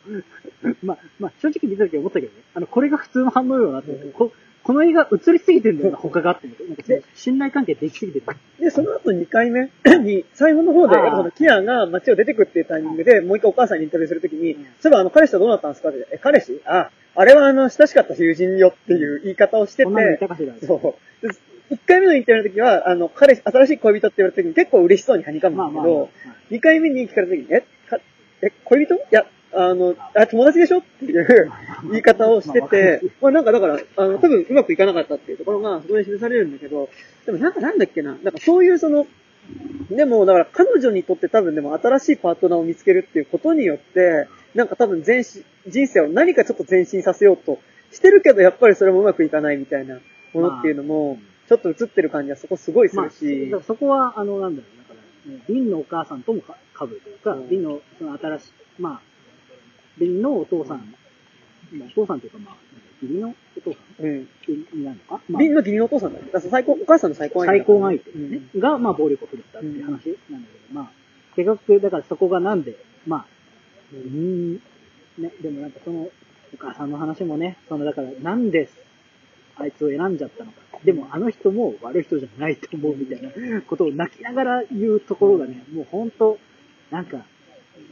辛い。辛い。辛いとしか言わないんだけど、俺は。でもほら、例えばなんかその、やっぱ6歳の僕が大人になるまででさ、やっぱりその、母親が再婚する相手がさ、はいそのやっぱ、最初はいい人だと思ったけど、やっぱ結構暴力的な相手でさ、で、まあ、それが次第に一緒に暮らしてるうちに分かっ、まあその、家族に暴力を振る人だっていうことがだんだん分かってきて、で、向こうにも連れ子がいてっていう時に、主人公たちは、もうこのままだと自分たちも、その、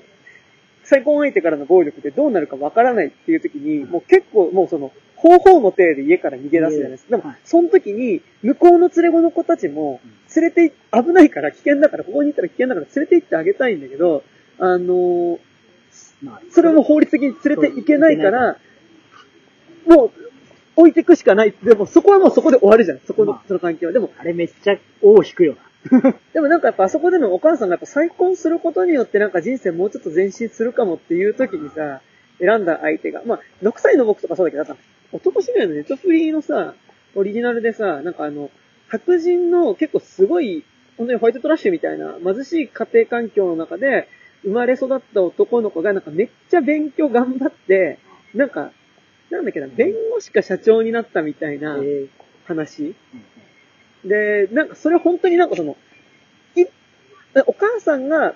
えっと、だから、シングルマザーで娘と、まあ主人公を育ててて、で、やっぱり仕事が大変だったりとか、やっぱその、まあ、新しくできたパートナーとかとの関係がうまくいかなくなった時とかに、やっぱりこう、お酒に手が出ちゃう。うん。で、お酒でなんか何回もやっぱお酒で失敗してきてて、うんそもそもの、もともと頑張って勉強して取った看護師の免許とかも、職場で酔っ払った挙句に、あの、ローラースケートかなんかで職場の中を走っちゃって、お酒だったかな？なんかドラッグだったかもしれないけど、あ、ドラッグだ。で、その、なんか医者でなんかその患者に投与するように、あと医療用のドラッグをなんかやっぱその、使っちゃって、で、それで肺になって、その結果会社でその職場を辞めさせられてて、なんかやっぱこう、常にその子供たちは母親のことを信じたいんだけど、やっぱりで母親もなんとか子供たちと一緒に暮らしたいんだけど、ここぞっていうところでやっぱりその、自分がバットに入っちゃうと、お酒とかドラッグに手出しちゃって、やっぱ人生壊れちゃってて、で、まあなんかその中で、なんかその、おばあちゃんが、ちょこちょこやっぱりその主人公、このままこの家に行ったらダメになるっていうんで、ヒルビリあ、そう、ヒルビリエレジーだ。とかって、まさになんかその、こうさ、まさにそのお母さんとかが、何回も再婚とかして、この人とだったら人生やり直せるかもと思って結婚するけど、まあことごとくやっぱりその向こうが暴力とか振るったりとかして、してうまくいかず、で、なんかだからその映画も、か最終的にその主人公が弁護士かなんかになるから、まあ成功感ではあるんだけど、でもなんか、そのさ、ビビギャルじゃないけど、これだけ頑張って、その、はい、そうですね、あのかな大変なところから成功しましたみたいな話っていうよりは、彼が成功していく、まあ一応その、弁護士になれる道のりの途中の中に、いかに、ちょっとバットに入ったりとか、何か悪いことがあった時に、あ、もう自分の人生こんなもんだってちょっと思った瞬間に、簡単に落ちていける環境。それこそなんかその、再婚相手の連れ子が、あの、お母さんの再婚相手の連れ子が結構ドラッグとかをやってて、で、学校行かないで、そこの家のリビングで溜まるようになる場所に主人公もいるようになっちゃって、で、それを見かけたおばあちゃんがそこに乗り込んでいって、お前そんなことやってんじゃないっつって、で、この子うちで預かるからって言って、無理やりおばあちゃん家に引き取られたことが、やっぱり、なんとかその、彼が、あのそこで落ちずに済んだことの一つとしてやっぱあったりとかするみたいな、なんかその、なんかやっぱザックの言葉のさ、なんか一回バットに落ちた時に、もうとことんまでバットに落ちてやろうと思ったみたいなうんことのリアリティっていうのが、そのヒルビリエイレジもめちゃくちゃあって、うん。なんかだから、だからやっぱ、それはなんか、そのホワイトトラッシュ的な、なんだろでもなんか結構全員そうじゃない？その、う。いや、わかるわかる。いやだからまザックに限らずさ、ういや、もうだから、やっぱ、それは、すごい嫌なこと言うと、うん。もう、環境的に人がそういう環境でそういう状況に追い込まれてうんうん。るとそうなるっていう、もう、あの、なんだろう。自由なようで選ばされてる考え方なんだよね。うんうんいやだからまあ、なんかね、か結局その、なんていうのかな、まあなんか。なんか、なんかこの映画がすごい、うんうん。私個人的にすごい、なんか、まあ、大事というかいろいろ考えなきゃいけないなと思う映画だなと思うのは、やっぱりその、自分が日本人で、うんうん。まあ、ヘテロ、シスで、男性でいること。うんうんで、やっぱ、まあそれってまあ、基本的には、あの、相当下駄を履かせていただいてる、申し訳ないっていう感じで、いろんなものを踏みつけてるなっていうことについて、やっぱり、なんか、でも苦しんでるところもあるっていうのも事実だ。うんうんだだけど、そ、そこについて、やっぱその、その二つがこの映画にはちゃんと映ってるなって思った。うんうんうんだからそこがすごいやっぱり、この映画を見てると、なんか、自分たちが今後考えなきゃいけないこととも通じるなっていう意味で、やっぱ、ちょっとその、なんか、その、なんだろう、アイディアをお借りしようと思って、うんっていうところはやっぱある。あイベントのね。イベントのっていうところはやっぱありまして、なんかその、これがね、まあなんか、めっちゃ、なんか、なんか、これがやっぱりね、いっぱい女性がいて、ちゃんと、あの、なんか、だ男女バランスよく組めてるクルーだったら、もうちょっと違うかもしれないけど、やっぱり基本的には男二人でいるので、まあ、やっぱそこについて、なんかその、なんか自覚しないのもあれだなっていう部分は俺の正直あって、だからやっぱマインディングザ、やっぱこの広マの世界がすごいのは、完全に男だけの場所から始まってるけど、男だけの話じゃないになっているっていううんか、まあもう、ように見える。うんうんうんっていうところがやっぱすごい誠実だ。いや、俺もさっきの俺と中村君あ、そうそうそうそう。はいはいはいえーだからなんかまあ、いや、スケートキッチンとかもすごい好きなんだよ。はいはいはい映画としては。うんうんめっちゃ好きなんだけど、うんやっぱスケートキッチンの名前を借りるにはなんかすごい失礼だなって思ったっていうか、まあなんかあ、とよくわかんないしね。スまあケートキッチンって言っちゃったら、いや、スケスケートじゃねえじゃん。スケートじゃねえじゃんって話です。だからやっぱ、まあやっぱ、マイニングザギャップっていうのがいいなと思ったら、そのやっぱ、そのなんか、まあ、そうね、タイトルの広さと、うんうんその映画自体が持ってる、まあなんかその、男でいる苦しみと男でいる下駄についてすごく自覚的な映画で、まあ、なんか、なんだろうやっぱで、自分たちが、なんだろうそそこについて、やっぱりか隠し、隠してないって言ってはいけど、隠つけて、隠つけてはいるとは思うんだけど、やっぱその、自分たちの過失、自分たちが人を傷つけてきたとか、自分たちが人に傷つけられてきたってことも、やっぱちゃんとこう、うんうんうんうん。要するに予想としてることが、まあなんかすごく、なんか、そうだ、何か、アイディアというかコンセプトを借りるときにすごい重要だなと思って、まあやりましたっていう感じでございましたね。なんか、すごい、さ、いや、やっぱ、はいザクの彼女がやっぱちゃんと取られてるってのは本当でっかいよ本当にでかいですよ。なんか、なんか3人だけの苦しみの話で。いや、ではない。ねやっぱり。やっぱり、この映画がそのザックの彼女をちゃんと撮れてなかったら多分ここまでこう、うんななんだろう、なんだろう、ななんだろう、見て、うーってなる映画とはなってないと思うよ。やっぱその、ザクの彼女もそうだし、まあおそらくビンのお母さんのインタビューもそうだまあし、まああと、キアーのお母さんもそうだよね。なんか、だからでもちょっと、お、お、大丈夫かなと思ったのがさ、ビンのお母さんのインタビューの時にさ、二人が付き合う、そのビンのおとお母さんと、その再婚相手が付き合う系でさ、なんか職場、なんかその職場のダイナーかなんかで一緒になって、同僚だったのが、まあなんかちょっとずつ会うようになってて、ある夜、ビンのお母さんのことをそいつがつけてきて、で、そこから付き合うようになったってなんだけど、怖つけてきて付き合うようになったってなんだよそれみたいな。ね、ちょっと思いましたけど。なんか、でもね、なんか、いや、まあね、でもまあ、それはもう、だからもう我々のお母さん世代より、まあ、くらいだからね、うんもうわかんねえっちゃわかんねえよな。もう結構年いってたもんな。なんか、なんだろうね。いや、なんか、やっぱりそこら辺はね、うんまあ、男女描写みたいなことっていうのはさ、うんやっぱりその世代間っていうのが出ますから、うんやっぱりウルトラマン、新ウルトラマンのあれが愛だと思ってる人もこれいや、俺まだ見てないけど、もうなんかもう初日の段階からいろいろ目にしすぎていて。そうね。いや、その話、ちらっとすると、いや、なんか新僕ウルトラマン結構好きで、はいはい大好きで。今度やりますよ、シン・ウルトラマン会。新ウルトラマン界別に出たくないです。うんなんかそう、なんか多分本当に文句を言って終わるっていう。うんうんなんか、結局、そのまあ、長澤まさみの撮り方が問題があるんですけど、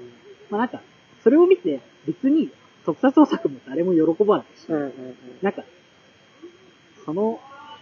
そのノリがありだと思思ってるのも、なんか、本当に嫌な気持ちになったし、うん。でそれが結局、ウルトラマンで一番どう考えても売れるフィルムになるっていうことも、うん。まあ、ウルトラマンって基本的には10億円以上いかないコンテンツだから、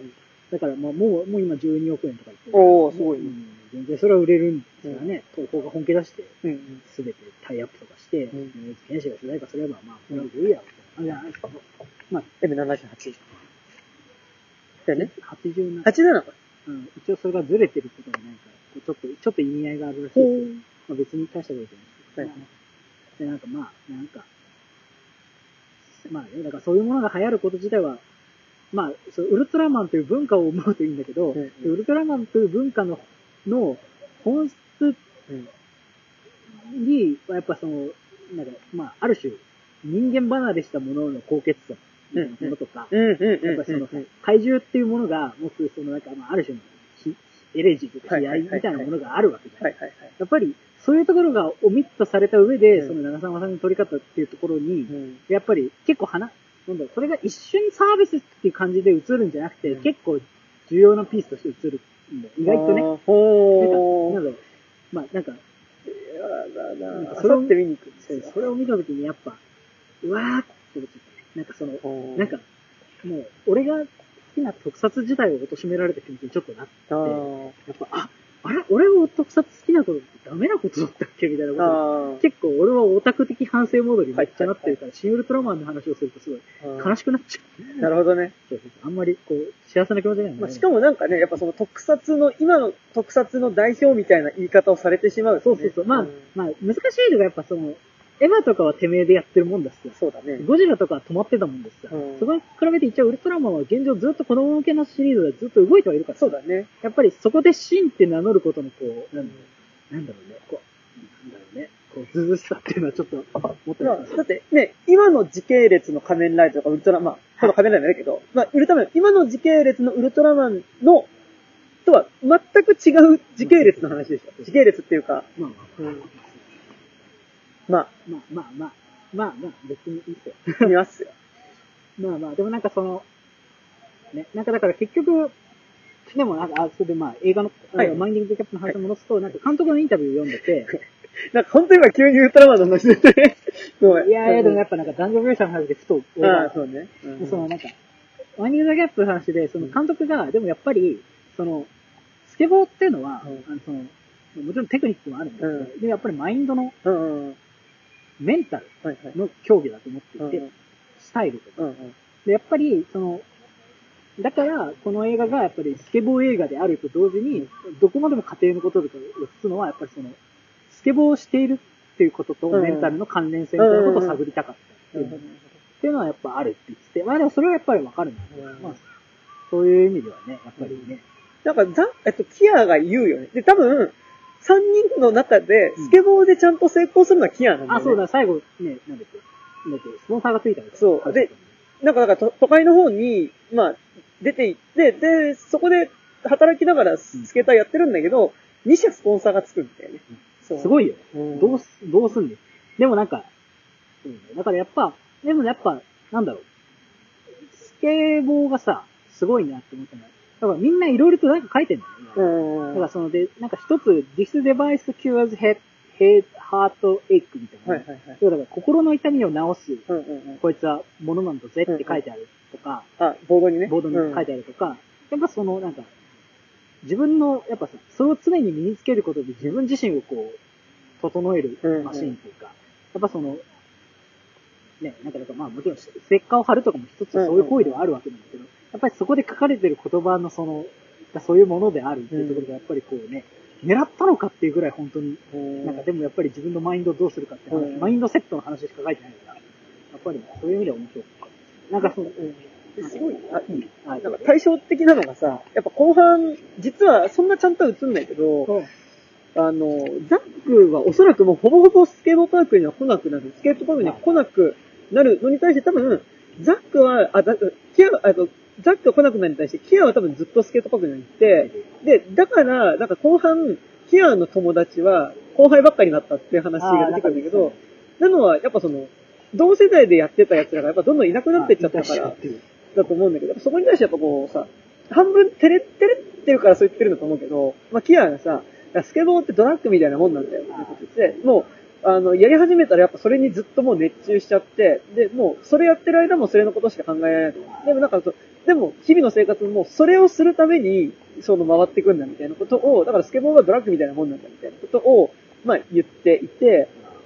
で、さ、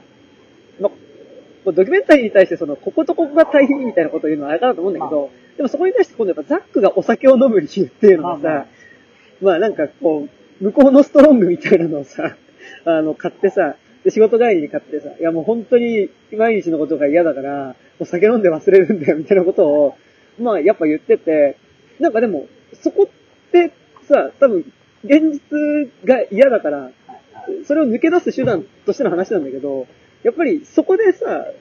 キアはスケボーでいられたっていうことがさ、多分、あの、違いだったと思うし、あとやっぱこの映画、やっぱ俺は見ててスケボーのシーンで思うのは、この映画最初スケボー乗るシーンから始まるじゃん。その、結構あ明け方なのかな？の街の中を、まあその、スケ、まあボードに乗ってその、疾走していく、まあ、二人の姿っていうのを、後ろからまあ多分ビンもカメラ持ちながら追っかけていく。まあ、すごいその疾走感が気持ちいいシーンなんだけど、だから走っていくのが気持ちいいシーンなんだけどさ、後半行くに従って、やっぱどっちかっていうとスケボー自体が走っていくことのマインドよりも、こけて何回も失敗して立ち上がることっていう意味合いにこの映画を見てると、うん結構スケートの精神性って結構そっちに俺は見えてきて、その、優雅に疾走していくっていうことよりも、段差にぶつかったりとか、技が失敗してこけて、でもそこから何回でも立ち上がれるかどうかっていう、で、なんかもちろんなんか、そういうと根性論っぽいけど、でも正直なんかそこで立ち上がれないことの、に対する共感もあるし、でも、なんとかでもそこで立ち上がり続けることで生きていくっていう、まあ、だから、結局、あの、スケボーをやるってことはほぼ転ぶと道具だから、うんうん。やっぱり、なんでこんな転んでうん辛いのに、スケボーするんだっけってなった時に、いやでもやっぱスケボー楽しいってなるか、うんうんいやー、もう無理無理ってなるかっていうことが、まあ人生の話のように見えてくるっていうのは、まあ、なんかこの間、あの、A マッソのラジオで、まあそうだね A マッソの加納さんも最近スケートやってるらしくて、ボードやってるらしくてなんかそういう話をしてました。こけるとこやねんって言ってあ、そうです。た。い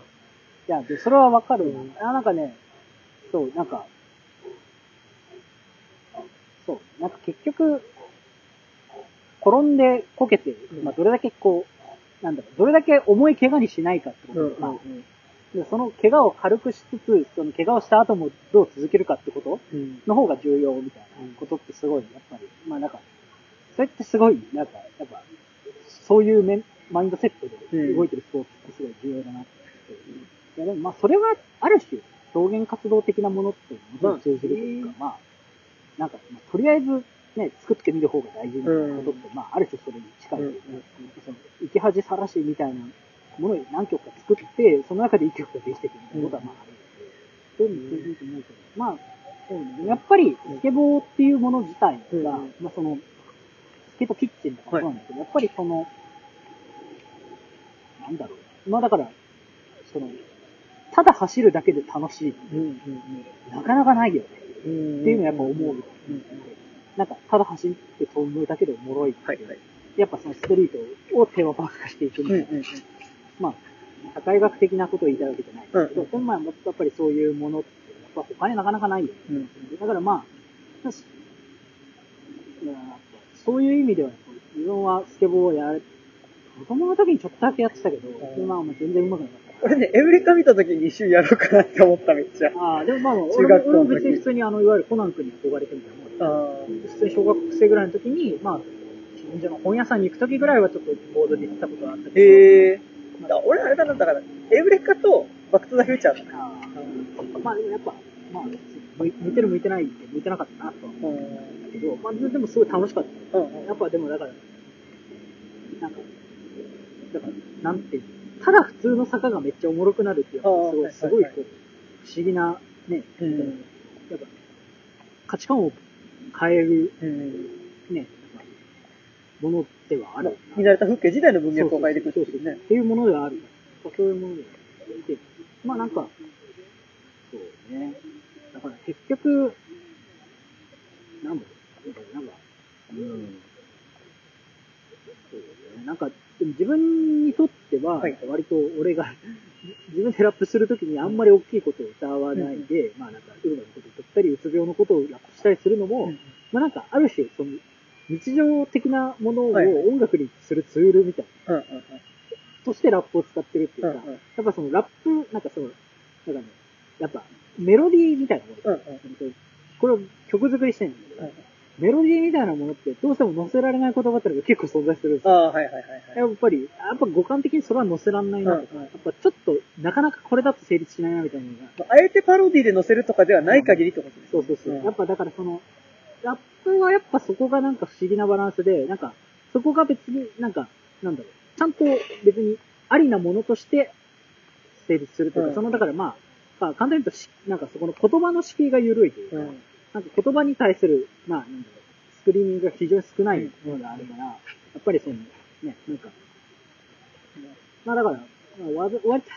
まあ、割と自分にとってはうん、ヒップホップをそういう風なツールとして使っているうのはあるまあ、具体の言葉が載せやすいっていうのはあ、すごいあるそうそうそうそうそう。だから、なんか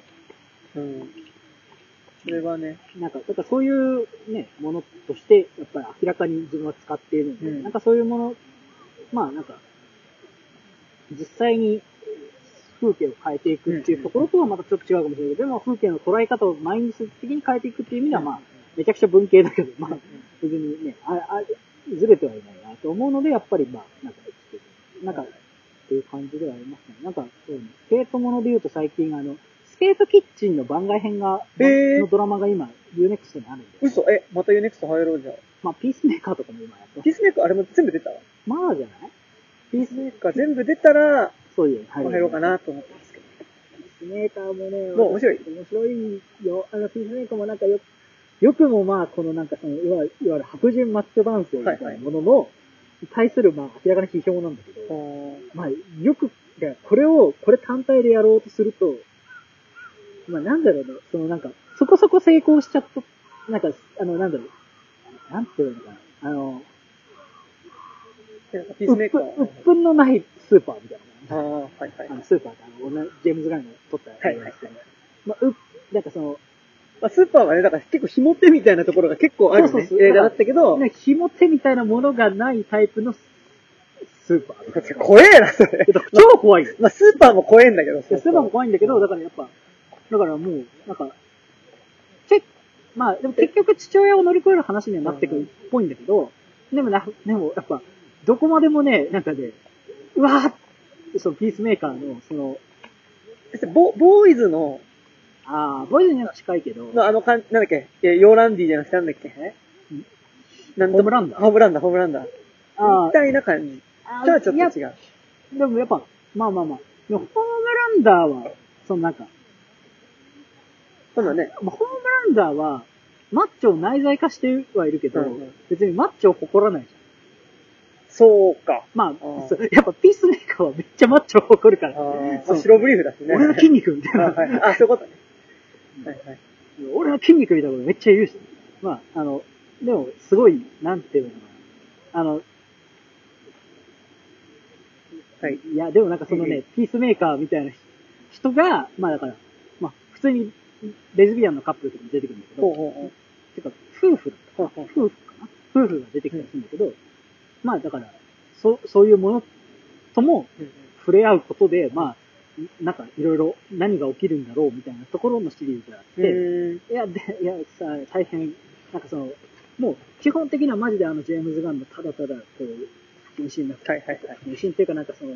虐待もないことも喋ってるし、めちゃくちゃなんか残酷なことも喋ってるな、みたいな感じはあるんだけど、やっぱ、だって、それこそ1話目から、ピースメーカーが、はいはいそのちょっと久々に、ちょっとセンチメンタルなモードになって、はい。女の子を口説いちゃったりして、うん。でも振られたら、ムカついてそこら辺にいる女を抱くみたいなシーンがあってほうほ。もうねそこがもうなんかね、完全になんか別に、まあギャグシーンとしてもちろん描いて、うん書いてはいるんだけど、でもまあなんかその男の外役性そのものが、はい やっぱりその、なんか勝手にお前の中で戦地になって、ちょっと、なんか、なんか、自分のチームメイトに、ちょっとこう、なんか、寂しくてさ、うんうん。話しちゃう感じとか、うんうん。だからお前別にこう、ふざけんなよ。まあ、ただ仕事仲間やぞ、と言われて、冷めて、なんかそこら辺にいた女を抱くと、うん。まあすごい、そこからいろんなことが起きるみたいなほ話なんだけど、なんか、久々に、いやだからなんか、ゴリゴリに、ゴリゴリにこう、裸で、おおこう、なんだろう、腰振っうああ、はいはい。ヒーロー、一応ヒーローな人たちが、ああ。腰振ってる絵を久々に見たなとああ思って。。そうね。うんウォッチメンとか、あまあまあそう。あ、まあでも、それこそ、あの、ボーイズではね。いや、ボーイズでも、ねボーイズまあまあ、ボーイまあ、ボーイズは結構やっぱり、まあ、その裏、裏表であるんだけど、そうだねボーイズもね、6月3日から新シーズン始まりますから。うんそうですね。なんか、まあ、ピースメーカーがやっぱ独特なのは、はいその、ピースメーカーに対して、まあ、その、断罪的では意外とない。うんまあ、いや断罪的でもあるんだけど、やっぱそこの根本に、まあその、めちゃくちゃマッチョな父親がいるっていうことをちゃんと示していくやっぱそういう話になってるなってくるんだね。。まあ、それはやっぱジェームズ・ガンの、なんかその、なんだこれまでの映画、うんその、ガーディアンズ・オブ・はいはい。あ、まあそうだね。2とかも2もそうだね。父親の話そうそうそう。ですよな。結局父親の、を乗り、ね、これスネークがね、お父さんでね、どうしようって話ですからね。うん。そういう話になってるんですけど、まあ、あの、あと、そうスケ、スケボーもので言うともう一つ、はいあの、なんか、ゲームで、あの、スはいイッチで今出てる、まあ、スイッチ以外で出てる、今日持ってきたんですけどお、オリオリワールドっていうやつが、オリオリワールド。なんか、まあ、お、オリっていうのは多分オーリーからする。あの、オリオリオリオみたいな。やりやりやりやん。はいまあ、えっ、と、なんか、はい。まあ、普通にいわゆるスケボーゲームなんだけど、これが、多分明確に、あの、まあ、多分、あの、いろんなエンパワーメントをしようとしていて、ほうほう。あまあ、ななぜかっていうと、あの、なんか、キャラクターの、うん、てか、ツイッターがずっと、あの、別に、プライド期間とかでもないけど、はいずっと虹色だったりとかするんだけど、まあ、その主人公の、まあ、もう性別も変えられるんで、性別というかもう見た目を変えられるんだけど、はいはいはい。すごいね、髭生やしてスカート履けるとか、はあはあは。なんか、で、そ、そこについて別に誰からも何も問われないうんし、なんかその、なんかいろんな人たちがいる、あいろんなこう、なんかまあ、アドベンチャータイムみたいなキャラクターデザイン。はいはいうんうんアドベンチャータイムみたいな見た目で、まあ、もうなんか全員仲間って感じでいろんな人が出てくるってういう。時になんかまあ、基本的にはまあ、割とぶっ飛んだ価値観なんだけど、うんうんうんなんか、なんだろう、なんか、巨大なアイスクリームが転がっているところを乗り越えたりするみたいな。はいはいはいまあ、そういう割とぶっ飛んだ価値観なんだけど、その中にまあなんかその、なんかスケボー、スケボーウィザードみたいな、スケボーの超すげえやつみたいなキャラが出てるんだけど、はいはいはいその人がどう考えてもなんかまあ、まあ少なくとも女性に見えるし、うんまあ多分まあ、性別なさそうだととか、なんかその、ファンタジー的な要素はめちゃくちゃあるんだけど、でもなんかその、スケボーっていうものが結局そのマインドとして、まあ、全てを自由にはいはいはい。するんだっていうところの、そのスケボーのポジティブなところだけをこう切り取ってゲームにしてるって感じで、これがね、ゲーム自体はクソ難しいんですよ。うんうん。あの綺麗にちゃんとトリックを決めて、こうちゃんとスコアを競おうとすると、めちゃくちゃ難しくて、うんうん。夜中ちょこちょこやっちゃうんだけど、まあでもなんか、その、話自体は本当になんか、なんか、人を否定するような言葉が一切出てこないっていう、なんか明らかに明確にそういうものとして作られてるゲームで、なんか面白いですね。これは結構なんか、今年の、何年後？今年の？今年のゲーム、うん去年、去年かな、うん、出たゲームで、この前ゴールデンウィークに初めてセールにしたの買ったんだけど、はいはいはい。なんかこう、これは多分、はいはい。ネット上で誰かが作ったキャラがね、なんかそういうのがこう、ああ。こういうほら、なんかもうおっさんみたいな人もいれば、はいはいはいはい。なんか若い人もいて、その髭生やした人もいて、で、なんか別に女性がスカート履いてるわけでもなく、はいはい。で、まあこいつの、ここいつがウィザードみたいなんですけど、まあそれがなんかこう、なんか、まあ、性別わかんない。みたいな。なんかその、まあファンタジー的な世界であるんだけど、そのスケボーにおける、そのまあ、ある種の、なんかそのマッチョ性みたいなものも、うんなんか、お明らかに排除して作ろうとしてる感じがあって、すごいね、面白いな。うんなんか、すごい、なんか、自分の中でスケボーを考えるときに、今なんか一つ最近よ要素というかなるほどねやっぱスケボーってそのビジュアルイメージがあるじゃん。うんうん。その中でやっぱりその、ああ、なんか、なんかその、こういうビジュアルの表紙、こういうスケートボードの表彰もあるんだなっていう。そういう、まあ、絵とか、多分動画とか見れば一瞬で雰囲気伝わると思うんで、オリオリワールドを調べるといいと思います。なんかすごい面白かった。なんかヒップホップほどじゃないけど、やっぱスケートも結構やっぱね、まあまあ、男的なね、カルチャーっていうところはね、あるからね。そだからそうミッドナインティーズが苦手だったのは、そこに対する交渉、交渉というか、なんか、帰り見る。うん。があまりにも少ないなって思ったのがちょっと苦手だった。なんかどっちかっていうとあの映画なんかそのやっぱ、表、まあ、表面的にって言い方するとあれだけど、やっぱその、スケートカルチャーにある、なんか紐づいているサブカルチャーを画面に映すみたいな、あそう、要素が結構多い映画だったからね。うんあの、まあ、だから、そう、だからまあ別にスケートボードの映画じゃなくてミッドナインティーズだからね。そうだね。っていう映画ではあると思うけど、まあね。だからまあ、でもやっぱそのヒップホップとあと、メロコアみたいなものと、まあグラフィティ的なものでグラフィティとか、あとまあ食べ物で言うとなんだっけ？ブリトーとかさ、まあ、ああいうの結構スケートのって感じすごいするじまあそう。だからまあね、そうそうそう。なんか、うんいや、なんかだからすごいいいいいなとゃん。うんそれこそ、なんて、そのポスターを作っても、いや、今回の、はいはいはいイベントのポスター作ってもらった時に、オリオリワールドみたいでいいですね、みたいな、こう、うんことなんかちらっと言ったのが、なんかちょうどオリオリワールドやってて、すごいなんか、あ、このゲームすごいいい、いいな、うんうやっぱりビジュアルから作るマインドセットがすごいいい。あーはいはいそこがやっぱ、なるほどね。そう、まあ、ぜひ。そろそろ、ありますか？イベントの話にするか。はい、イベントの話しますともう2時間24分、やばね。はい。サクッと終わるって言ってんだはい。まあ今日、今日は来客が。来客がね、まさかの俺の高校の時の先生がね、いや、面白かったね。そう近所にいるから。たまに会うんですけど、お面白いおじさんでございました。石本先生。そう面白いおじさんでございました。なんか、まあでもなんかその、えっ、と、5月の22日。うんうん。はい、え今週、今、日曜日。日曜日の、えっ、と、17時半から22時。うん。まあ、別にいつ来ていつか来ていただいてもいい。これ意外と言われるんだけどさ、イベント慣れてない人ってさ、ああ最5時半から最後にいなきゃいけないんですかって言って、いなわけねえじゃん。うんまあなんかその、舞台とかさ、見に来る感覚だとね、ほら、最初か開演してさ、はい主演までいなきゃなのかなってなるけど、まあ、全然そんなことないです。うんまあ、全然途中から来ていただいて。で、えっ、と、出る人が、えっ、と、まあ、メインが、えっ、と、メメテオチンハーツメテオさん敵陣ですね。いやね。うんそう我々大学生と、僕は結構大学生の時うんにメテオさんとか聞いて、ダイヤモンドああ、いや、いいっすよの、ね。まあもうバカバカとか聞いて、うんうんすごいまあめっちゃ、トリザサード。うんうんなんか、バカ代表。そううんなんか、そう聞いてたので、すごいやっぱ考えが深いというか、まあなんかその、まあ、ダイヤモンドとか、まあももちろんメテオチンハーツになってから、まあ、チンハーツね。もちハーツさんも、めちゃくちゃ、あの、いい、そうまあ、まあ、まあ、普通に、あの、いい人なんだけど、この間ライブ見に行ったらさ、ベロベロだったり、ベロベロ。チンハーツ。そうベロベロだけどちゃんとラップしてた。の。ね。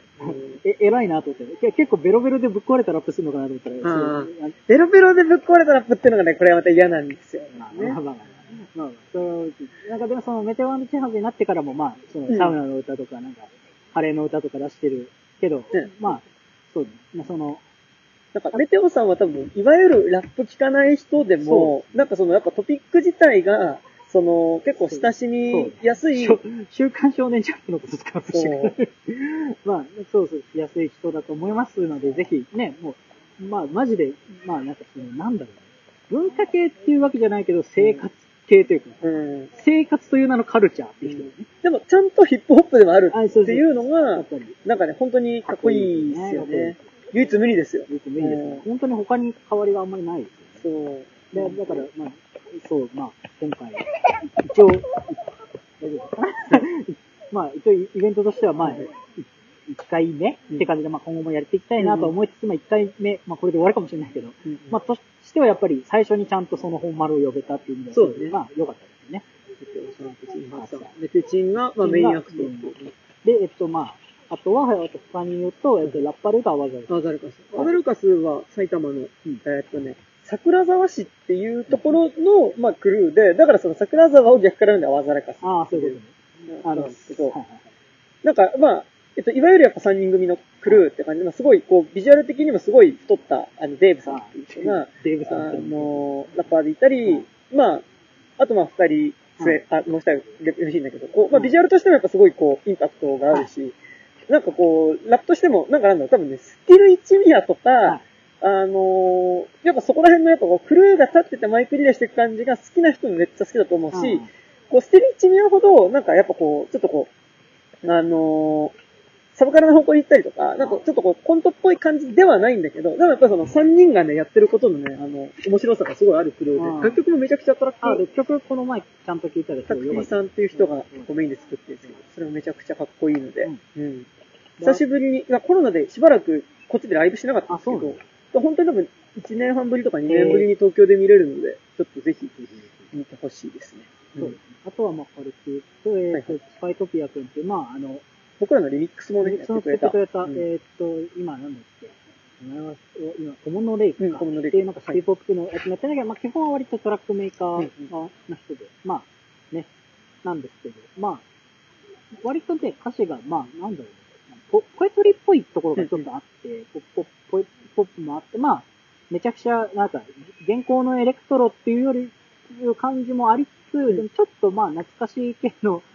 エレクトロでもあって、まあなんかその歌詞もね、なんかちょっと現実を斜斜めから見るっていうか、まあちょっと現実から浮かせてうんファンタジックに捉えようとするみたいな感じがまあある人ではあるので、まあなんか、あの、めちゃくちゃ生活感をあるクルーをいっぱい並べてるとこに、うんうん。そこを急に置いたらめっちゃ、なんか、なんか逆におもろいかなと思って一回読ませ今回ね、割と出演者、やっぱこう、生活のことを歌っているかどうかっていうのは結構ね、あの、まあまあ、重要なね、あの視点ではありましたから。ね。まあだから、演者選びの時まあにね。、そう、めちゃくちゃ明確に生活を歌ってる人ではないんだけど、うんでもなんかまあ、ちょっとその生活の考え方をちょっと、コンセプトをずらそうとしてる人ではあるなっていう感じはなんとなく曲を聴いていて思ったので、まあちょっと読みました。うん。あと、野草っていうバンド、うんえっ、とね、これはセッションバンドで、うんまあ即興でやってるんですけど、うん。まあなんか、えっ、とね、ボーカル、ボーカルっていうか、なんかもうメイン、うんうん。まあまあ、ホラガイとか、そういう民族系の楽器をいっぱい持って、うん。まあなんかそれでセッション、即興で作っていくんですけど、まあなんか、そうね、前に見て面白くて、まあ別に、いわゆる歌詞、なんだろう、歌詞がある音楽ばっかりになるのも良くないかなって、ちょっと俺思ったと違って、ちょっと一回お声かけして、まあそれでベースの子が、あの、僕の、僕らの。ね、そう、まあ俺俺のベースをずっと弾いてくれてるっていうのがあるので、繋がりますって言いまであとは、えっと、DJ が、えっと、黒住くんっていう僕の、えっと、ソウルマターズっていうパッケージをやってるディスコとか、ハウスとかを流すのが得意なんだけど、まあ、割と意外と何でも、あの、うん。うんジャンルレスにかけるのがすごい好きな人なので、まあなんか、じゃあちょっと今回読んでみようかって感じで読んでみました。で、あと、ジフ君っていうあの、僕はだから水の旅人っていう、今やってるラップクルーの、えっと、トラックメーカーやってくれてはい。る、えっと、子が、えっと、まあ、主に多分四つ打ち中心になると思うんですけどはい、ずっとずっと言ったね、あのー、DJ をやってくれると思うので、そうですね。うんっていう感じ。あと、ネグラですよ。ああ、そうです。うんこれ大事でしょ。あそうですね。うん高円寺のにある妄想インドカレーのぐらいうところがね、あの、僕の友達なんですけど、まあ、高円寺で結構有名なね、あの、美味しいカレーです美。味しいカレー屋さんで、あの、実際にインドに行ったことはないけど、うんその、なんか、割と野菜が多いめの、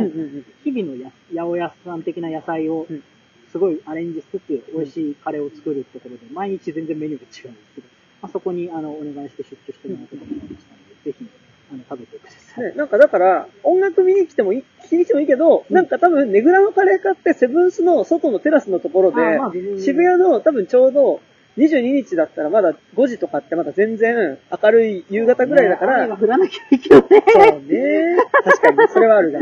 天気良かったら、そこでちょっとこう、夕暮れの渋谷を見ながら、あの、ネグラのカレー食う。まあ、そこでちょっとなんならドリドリンクのね、あの、ビールと、ちょっとネグラのカレー食うみたいなのだけでもね、相当気持ちいいと思うので。そうですね。とは思いますね。うん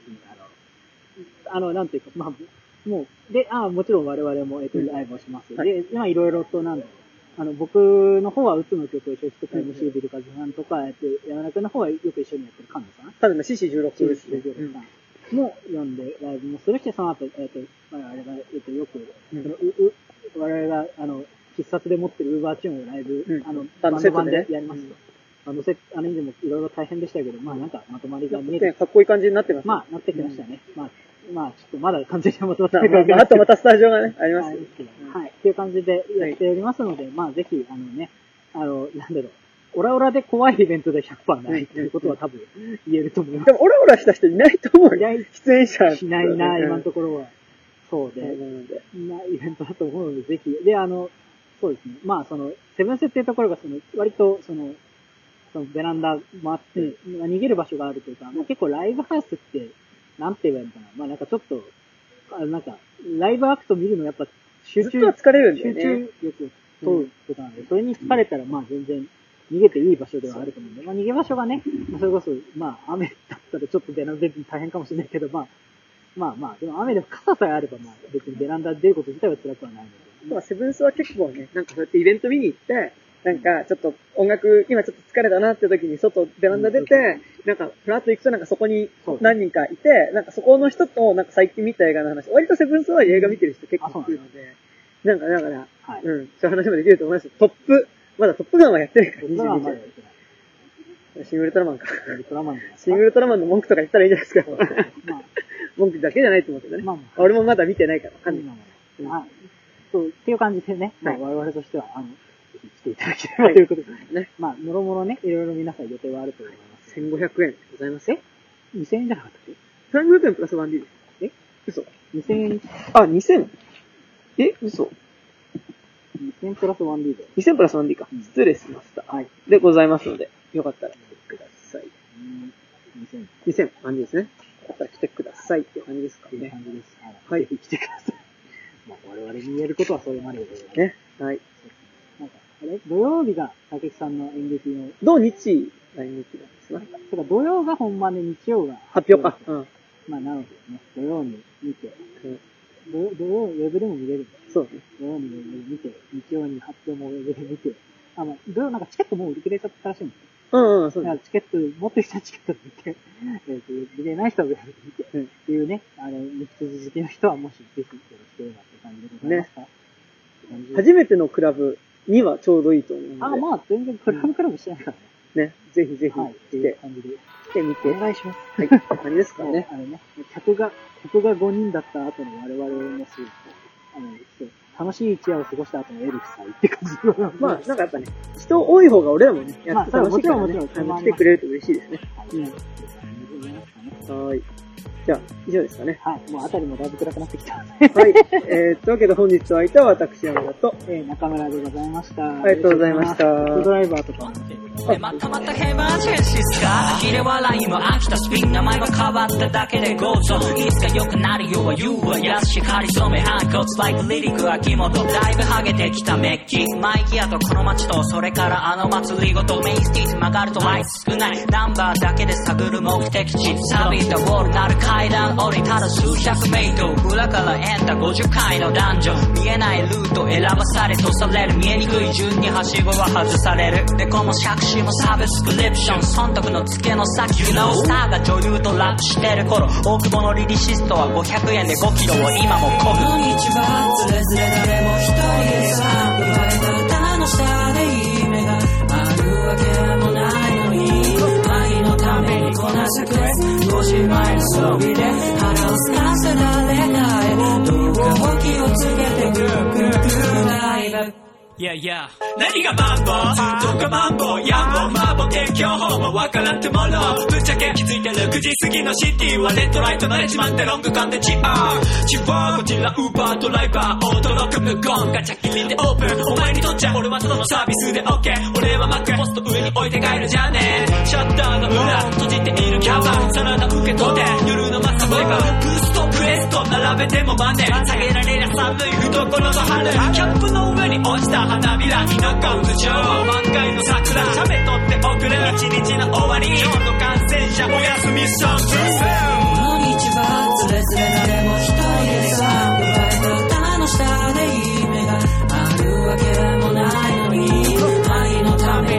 めにこなすクレス5時前の装備で腹をすかせ誰かへどうかお気をつけてグーグーグー